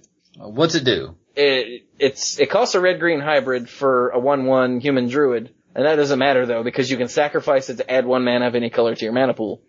And yeah, you play four of these and four of the uh the the stupid the, the, the fairy that you remove from your hand uh to make green mana. What the hell's that called? The Elvish. Elvish Spirit Guide. Elvish Spirit Guide, and then the Simian Spirit Guide, and then a bunch of like zero cost artifacts. You know, Chrome. Does it also play Chancellor of the Tangle? Uh, I don't think that one did because it's completely dead if it's not in your opening hand, and I think they were Yeah. going more for consistency. Believe it or not, in a no land deck, but. But yeah, it shows up in that and in storm decks just all the time. Not Mhm. not storm. Is it storm decks? I think it is storm decks. Yeah. Yeah. And it actually, um, reminds me of a new card in, um, the Burning Tree Emissary in the sense of it's a hybrid card and it's a mana card. Yeah. So, But we're not there yet. No, but I, again, interrelations. Although I think. I oh, go ahead. Oh, I was, uh, I was gonna say, I had thought Chewie was gonna, since we were talking about trample, trample, trample, Chewie was gonna turn back and mention Skarrg the Rage Pits. That's the next card that I had my, Oh, That- I forgot about You know, Page I mentioned the Land Matters deck, and this, I mean, I had this deck long before, um, Kessig Wolf Run. And this is like the proto Kessig Wolf Run land. Mhm. And, uh, in some respects it can be a little better, and then after a while it's kind of outclassed by Kessig Wolf Run after you get enough mana, but it's still really good. Tap for a colorless mana or pay a green and a red and tap it. Target creature gets plus one plus one and gains trample until end of turn. Nice, simple, clean, and that trample, so good. that, that trample. And usually, like I said, the reason it was in the lands deck and while, why I didn't, I, first of all, Kessig Wolf Run didn't exist at the time I made it. And second of all, even after it did, most of my creatures were so huge, we're talking about like over 10 tens. I didn't need to make them that much bigger anyway. The important thing was trample. Yeah. Yeah. Yeah. What were you gonna say about it, Mike? Um, mostly variations of that. Uh, just get getting the trample is is is so huge. Like, um, I remember uh playing. It it it had to have been the the Guild Pact pre-release. You know, having having this and and in one game playing a, a Goliath spider and you know swinging with a Goliath spider and turning it into a eight seven trample spider. Like, Oh god. Wow. yeah. That's terrifying. That gives me indigestion. so, so the one that I said earlier, I thought you guys thought I might mention was Giant Solifuge because I don't know, it's, That- it seems very Chewy-ish. That was a big, you want to talk about a big tournament card? There was a while there where the mono red decks were playing the heck out of this thing because it is mono red. Yeah, so it's two colorless and two red green hybrids. So it's mono red and mono green, but it's it's mono red. Uh, Yeah. and it's a four one insect with trample, haste, and shroud. Yeah, Yeah. the one the one um, vulnerability of ball lightning is that you can just kill it with a spell before damage, but the solifuge. Ironically, a lightning bolt. yeah, it's funny how that works. But you, but you're about right. They, but you can't do that to a giant solifuge. You just can't do it. Yeah. Yep. So this thing was stupidly popular a thousand years ago, and I bet I get the feeling if they reprinted it now, no one would give a quarter of a damn. But I don't know. it's still I- really cool. I think Hey. the fact that it doesn't sacrifice itself at end of turn is another big thing. Oh, that is true. Because if they happen to have nothing to block with, you just do it again next turn. Yes. Wow. I, That's pretty huge. I just assume it says that. Wow. Yeah, I I didn't realize that until I said that stuff about ball lightning out loud. I'd forgotten. Huh. That's because you're sane. Uh, This giant solifuge was popular for a reason. yeah. And and like even in extended, Zudex played it up until extended died. Well, it might not have lasted that long, but there was a format called extended before modern. Yeah. believe it or not, and it was a rotating format, and Giant Solifuge was huge in the the zoo decks. Yeah. Hmm. Is there anything else from old Ravnica? I feel like we I got nothing else from Old Ravnica. This is all a I bunch mean- of boring creatures and dumb spells. some other some other blood thrust th- blood thrust. Oh Ooh, yeah, That sounds bad. I like the Savage Twister, but Savage Twister itself was a reprint from Invasion. which was a reprint from Mirage. Mirage. I'm looking at it, and nothing else really speaks to me. So, Yeah. You guys got anything else? uh, Okay, let's go to New Ravnica then. uh, another a reprint, uh, Frenzied Tilling, which was a reprint from Invasion, because I always like Frenzied Tilling. And yet, I have yet to really play a whole lot with this. I didn't get very many copies out of all the Gate Crash I played. I just didn't get a lot, but it's kind of cool. Any. Hmm. Uh, for three and a red and a green, uh, sorcery, destroy target land, search your library for a basic land card and put that card into the battlefield tapped, then shuffle your library. So it's a stone rain plus a, um, rampant rampant growth, growth, yeah. both in function and in cost. And that sounds pretty straightforward, and I'm generally not a big advocate of land destruction, but every now and then you need just a little bit. Like in an EDH game, you're like, uh, I'm gonna go get a land, but while I'm at it, I'm gonna destroy Mike's Urborg.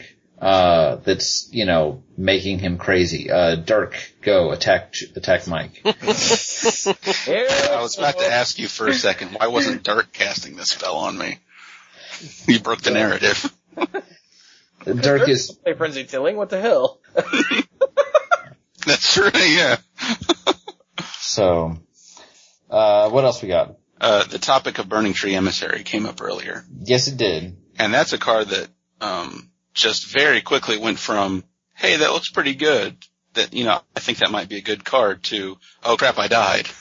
I like how it keeps coming up in every format, or, or at least every standard format, because Mhm. it came out and it was huge for a little bit with some of the mono red, like, or, or green red decks that would play like, um, well, experiment one into this thing, use the mana to play Flinthoof Boar. Oh my god, I'm attacking for three on turn two. You know, that sort of thing. And then it kind of died down a little bit and then came back a little bit and then it went away. And now that we have devotion, all of a sudden it's like Burning Tree Emissary land population this guy. It's, because it's not just the devotion decks though. Like any of the the the red or red green aggro decks, they just love him because you he's essentially or she or it is essentially a free dude. It's it's a free it's a free dude, and I'm not saying that I'm, I'm I agree with you. They're all playing it, but I think the raw power of it shows up most in the devotion decks because Oh yeah. all you have to do is literally like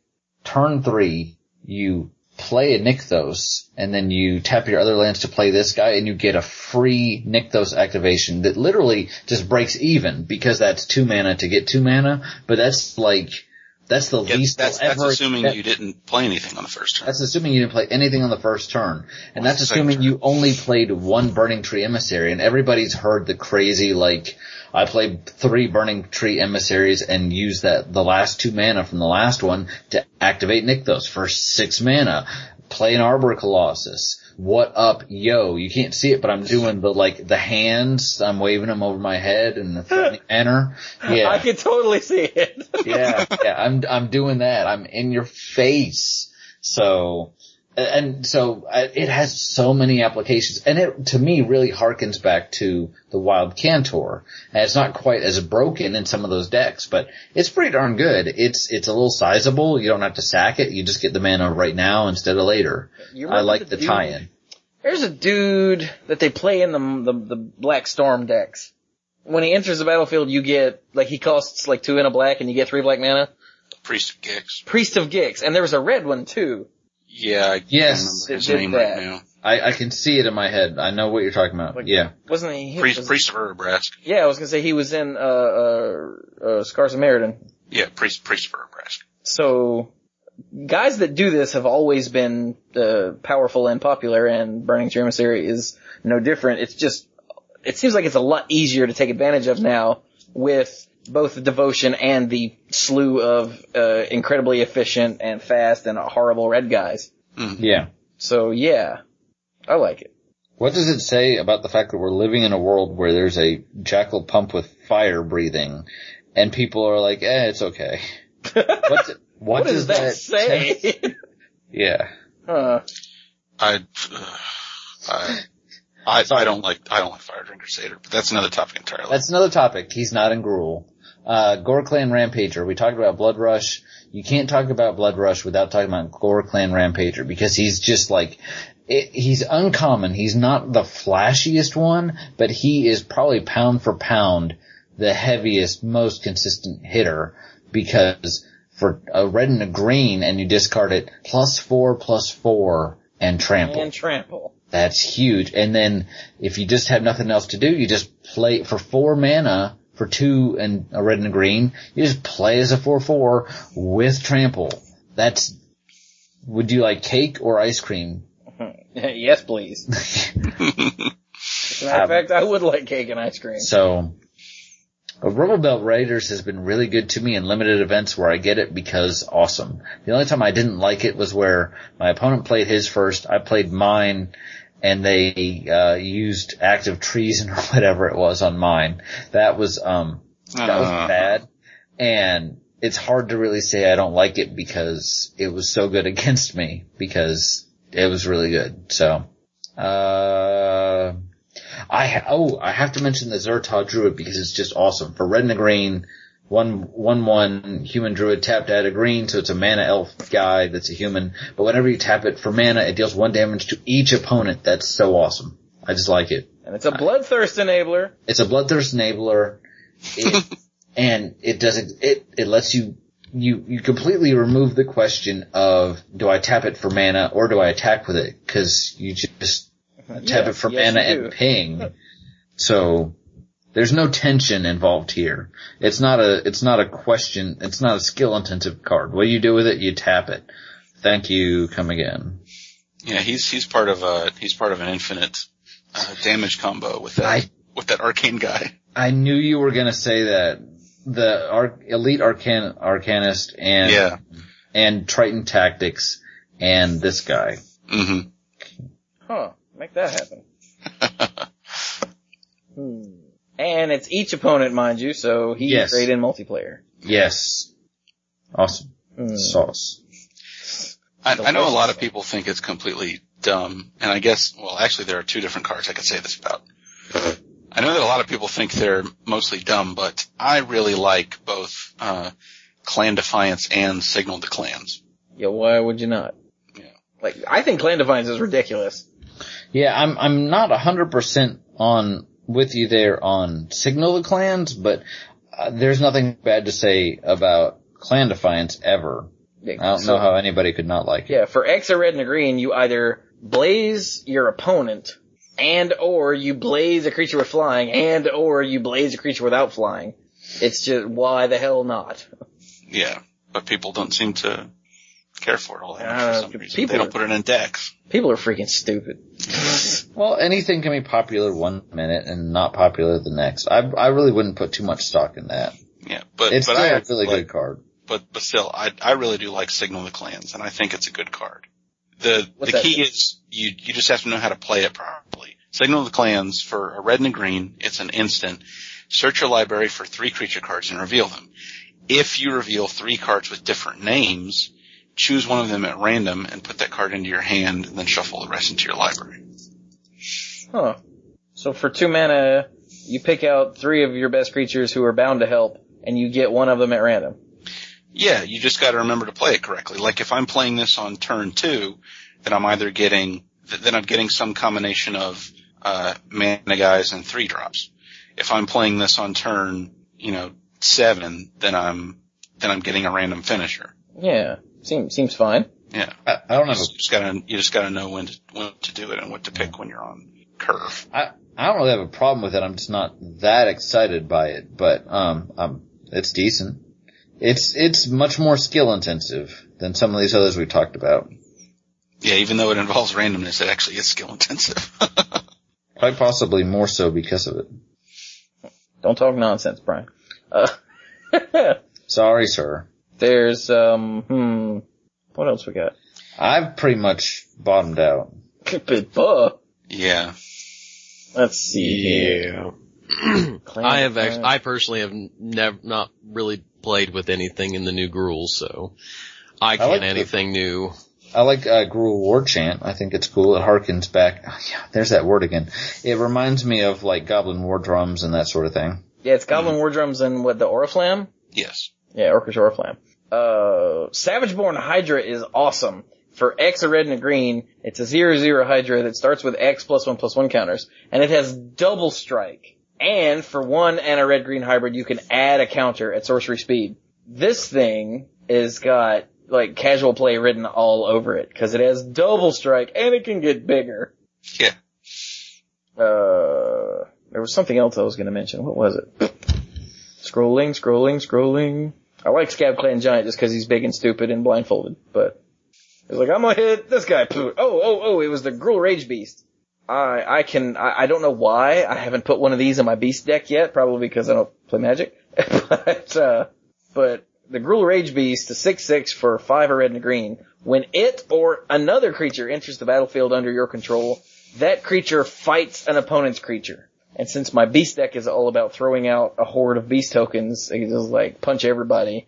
Like for a long time, I've had a, I had a problem with the beast deck being like Aether Charge. You know, throw out a bunch of beasts, and the Aether Charge deals a lot of damage, and then my grease my beasts stand there in the field grazing because I've got like three three beasts and they they can't get through. But this guy, I added Master Warcraft to try to you know fix that problem, so I could just like everybody attacks, nobody blocks. Ha! But this guy would help too by clearing the way for all my beasts so they can stop grazing. You wave a red cape in front of them and they get pissed off. They're basically cows, is what I'm saying. Yeah. Moo. And there we go with Brian and the mooing. There is no cow. Only Zuul. There's only moo, moo I mean Zuul. But other than that, I got nothing. Like Gruul, Gruul cards, the cards that are good are really good, and the cards that are not are not. So, That is, in fact, a completely grammatically correct statement. thank you. but I mean, Like just like we said earlier, the cards we didn't talk about were just big, were just dudes with blood rush instead of bloodthirst. Yeah. Yeah. Well, they were otherwise boring or actually ridiculously just. If you like any of the cards that we didn't talk about, send us an email and let us know how much we suck. Which is we a didn't lot. cover your favorite card. But uh yeah, I got I got nothing really. Hmm. So how do we call this? How do we call this one? I don't know. I mean, obviously new wins, but I don't I don't know how to call this one sp- like the other cards topic. A draw. yeah, pretty much cuz again, the cards that are really good are really good and the cards that are not really good aren't really worth mentioning at all. I, I think this is as close to a draw as we're ever gonna get. Yeah, so but the new still wins because of the unanimous decisions of Ruric Thar and the Skarrg Guildmage. Yeah. Yeah. So yay! Huzzah. Huzzah! So we should probably like stop this now. Yeah. Probably. Yeah, so that leads us to the usual final thoughts, Mike. Final thoughts. Um, so the this this is another little story from the from Thanksgiving weekend. So um, uh, you know that that Saturday evening, um, you know, mom, of course, set out some of the leftovers uh, for us to just come and get and, and fix our plates to, to have for dinner. And not everyone was was eating at the table at the same time. So I was I was just sitting there uh, at the end of the table, and the way um the way the dining room and the living room are arranged, the end of the table is really close to like a, this this rocking chair that's in the living room, and and I, I I felt like I felt like in this moment I was I was getting some kind of karmic payback for some of the obnoxiousness of my youth, because you know there I am sitting there at the end of the table, and and Dad is sitting in the rocking chair looking at Mom's laptop, and um so, so Dad is sitting there, you know, showing me all these. uh showing me a bunch of YouTube videos while I'm trying to eat dinner. like I'm sitting there at the table trying to eat dinner and dad keeps trying to show me YouTube videos. And inside my head I'm like, this is so screwed up and backwards. How is this even happening? Ah, you're such a funny duddy, Mike. Now be quiet and watch this video of a cat trying to eat a spoon. no, he had he he had found some videos of some guys who had um uh made little tiny jet engines out of uh, turbochargers. And he, Whoa. he thought they're pretty cool. Yeah, so he was showing me a video, like, and, and I'm not talking like a 45 second videos of some guy firing it and starting it up. I'm talking like multiple, uh, five to eight minute videos of some guy explaining his setup and, and turning it on and showing it running for a while and then turning it off and letting it cool down. And you're just trying to eat your dinner. yes. yeah, I really did feel like I was getting some kind of karmic payback for whatever, however obnoxious I was when I was younger. So I, I must have deserved it somehow. What do you mean when you were younger? Oh, No, dis. somebody call the hospital 'cause that was a sick burn. I was just gonna point out the fact that Mike is Roman Catholic and he's very concerned with karmic payback from when he was a kid, so. I, I have a very broad and accepting view of the universe and my place in it.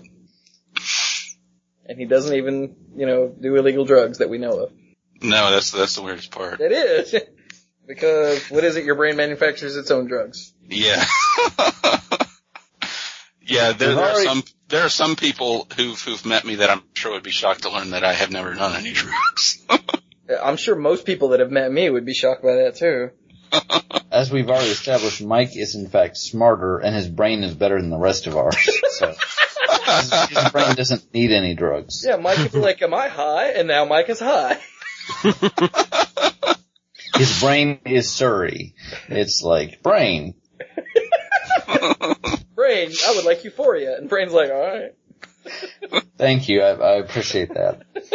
I was getting there, and I guess I'm getting tired, so I couldn't quite close it out. Uh, So how about you, B, since you're about to doze off? Well, I just, you know, I'm an old man these days. I've just been really busy with work, and I, uh, um, I don't really have anything substantial to say. I saw Frozen, and I had no expectations whatsoever, and I thoroughly enjoyed it. Thoroughly. So if you enjoy Disney movies, you will hopefully enjoy this. I recommend it. Other It than that, is very good. I, I, I'm telling you, I, I walked away and I was like, I am so glad we, we spent the money to see that. So I recommend it. Other than that, I'm, I'm good. What about you, Dirk? Um, so with being gone long enough, you know, periods of time, I think at previous times, uh, I had brought up, uh, extra credits, uh, a podcast that's done. And I've, uh, I've been going back through cause I, I grade papers and everything during my planning and, uh, well, had been going back through and so they posted a new episode that, um, I thought was really cool. They talk about incentives in politics.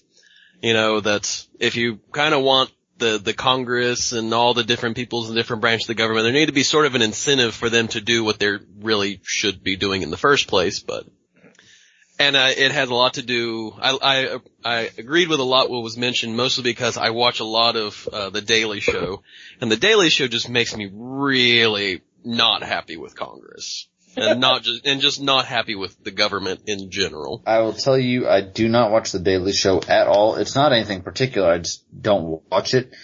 And Congress makes me not happy with Congress. So, Considering that the, yeah, the, I mean, it's, and I'm a lawyer, kids. yeah, Yeah, I mean, in since uh, since like since I think World War II, this session of Congress has passed the fewest laws. oh, it's the fewest Period. in U.S. history. Oh, it so it's actually in U.S. history. In U.S. history.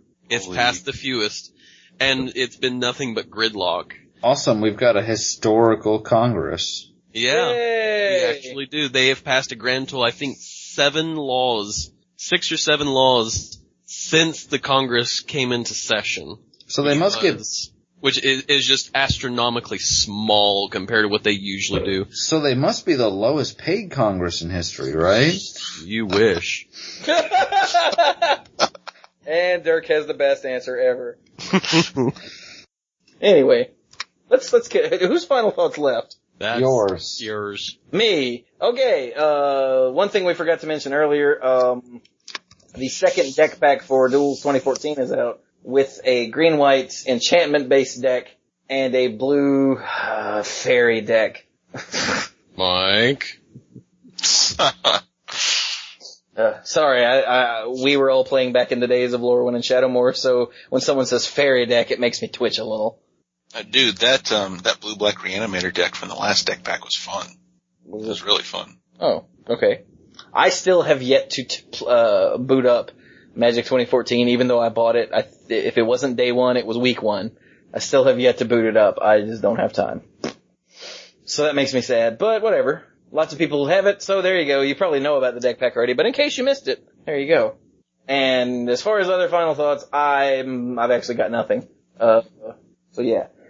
This has been, this will be episode 305 excuse me, of the Mana Pool. Uh, thank you all very much for listening, if you're still listening, and uh, go play some Magic.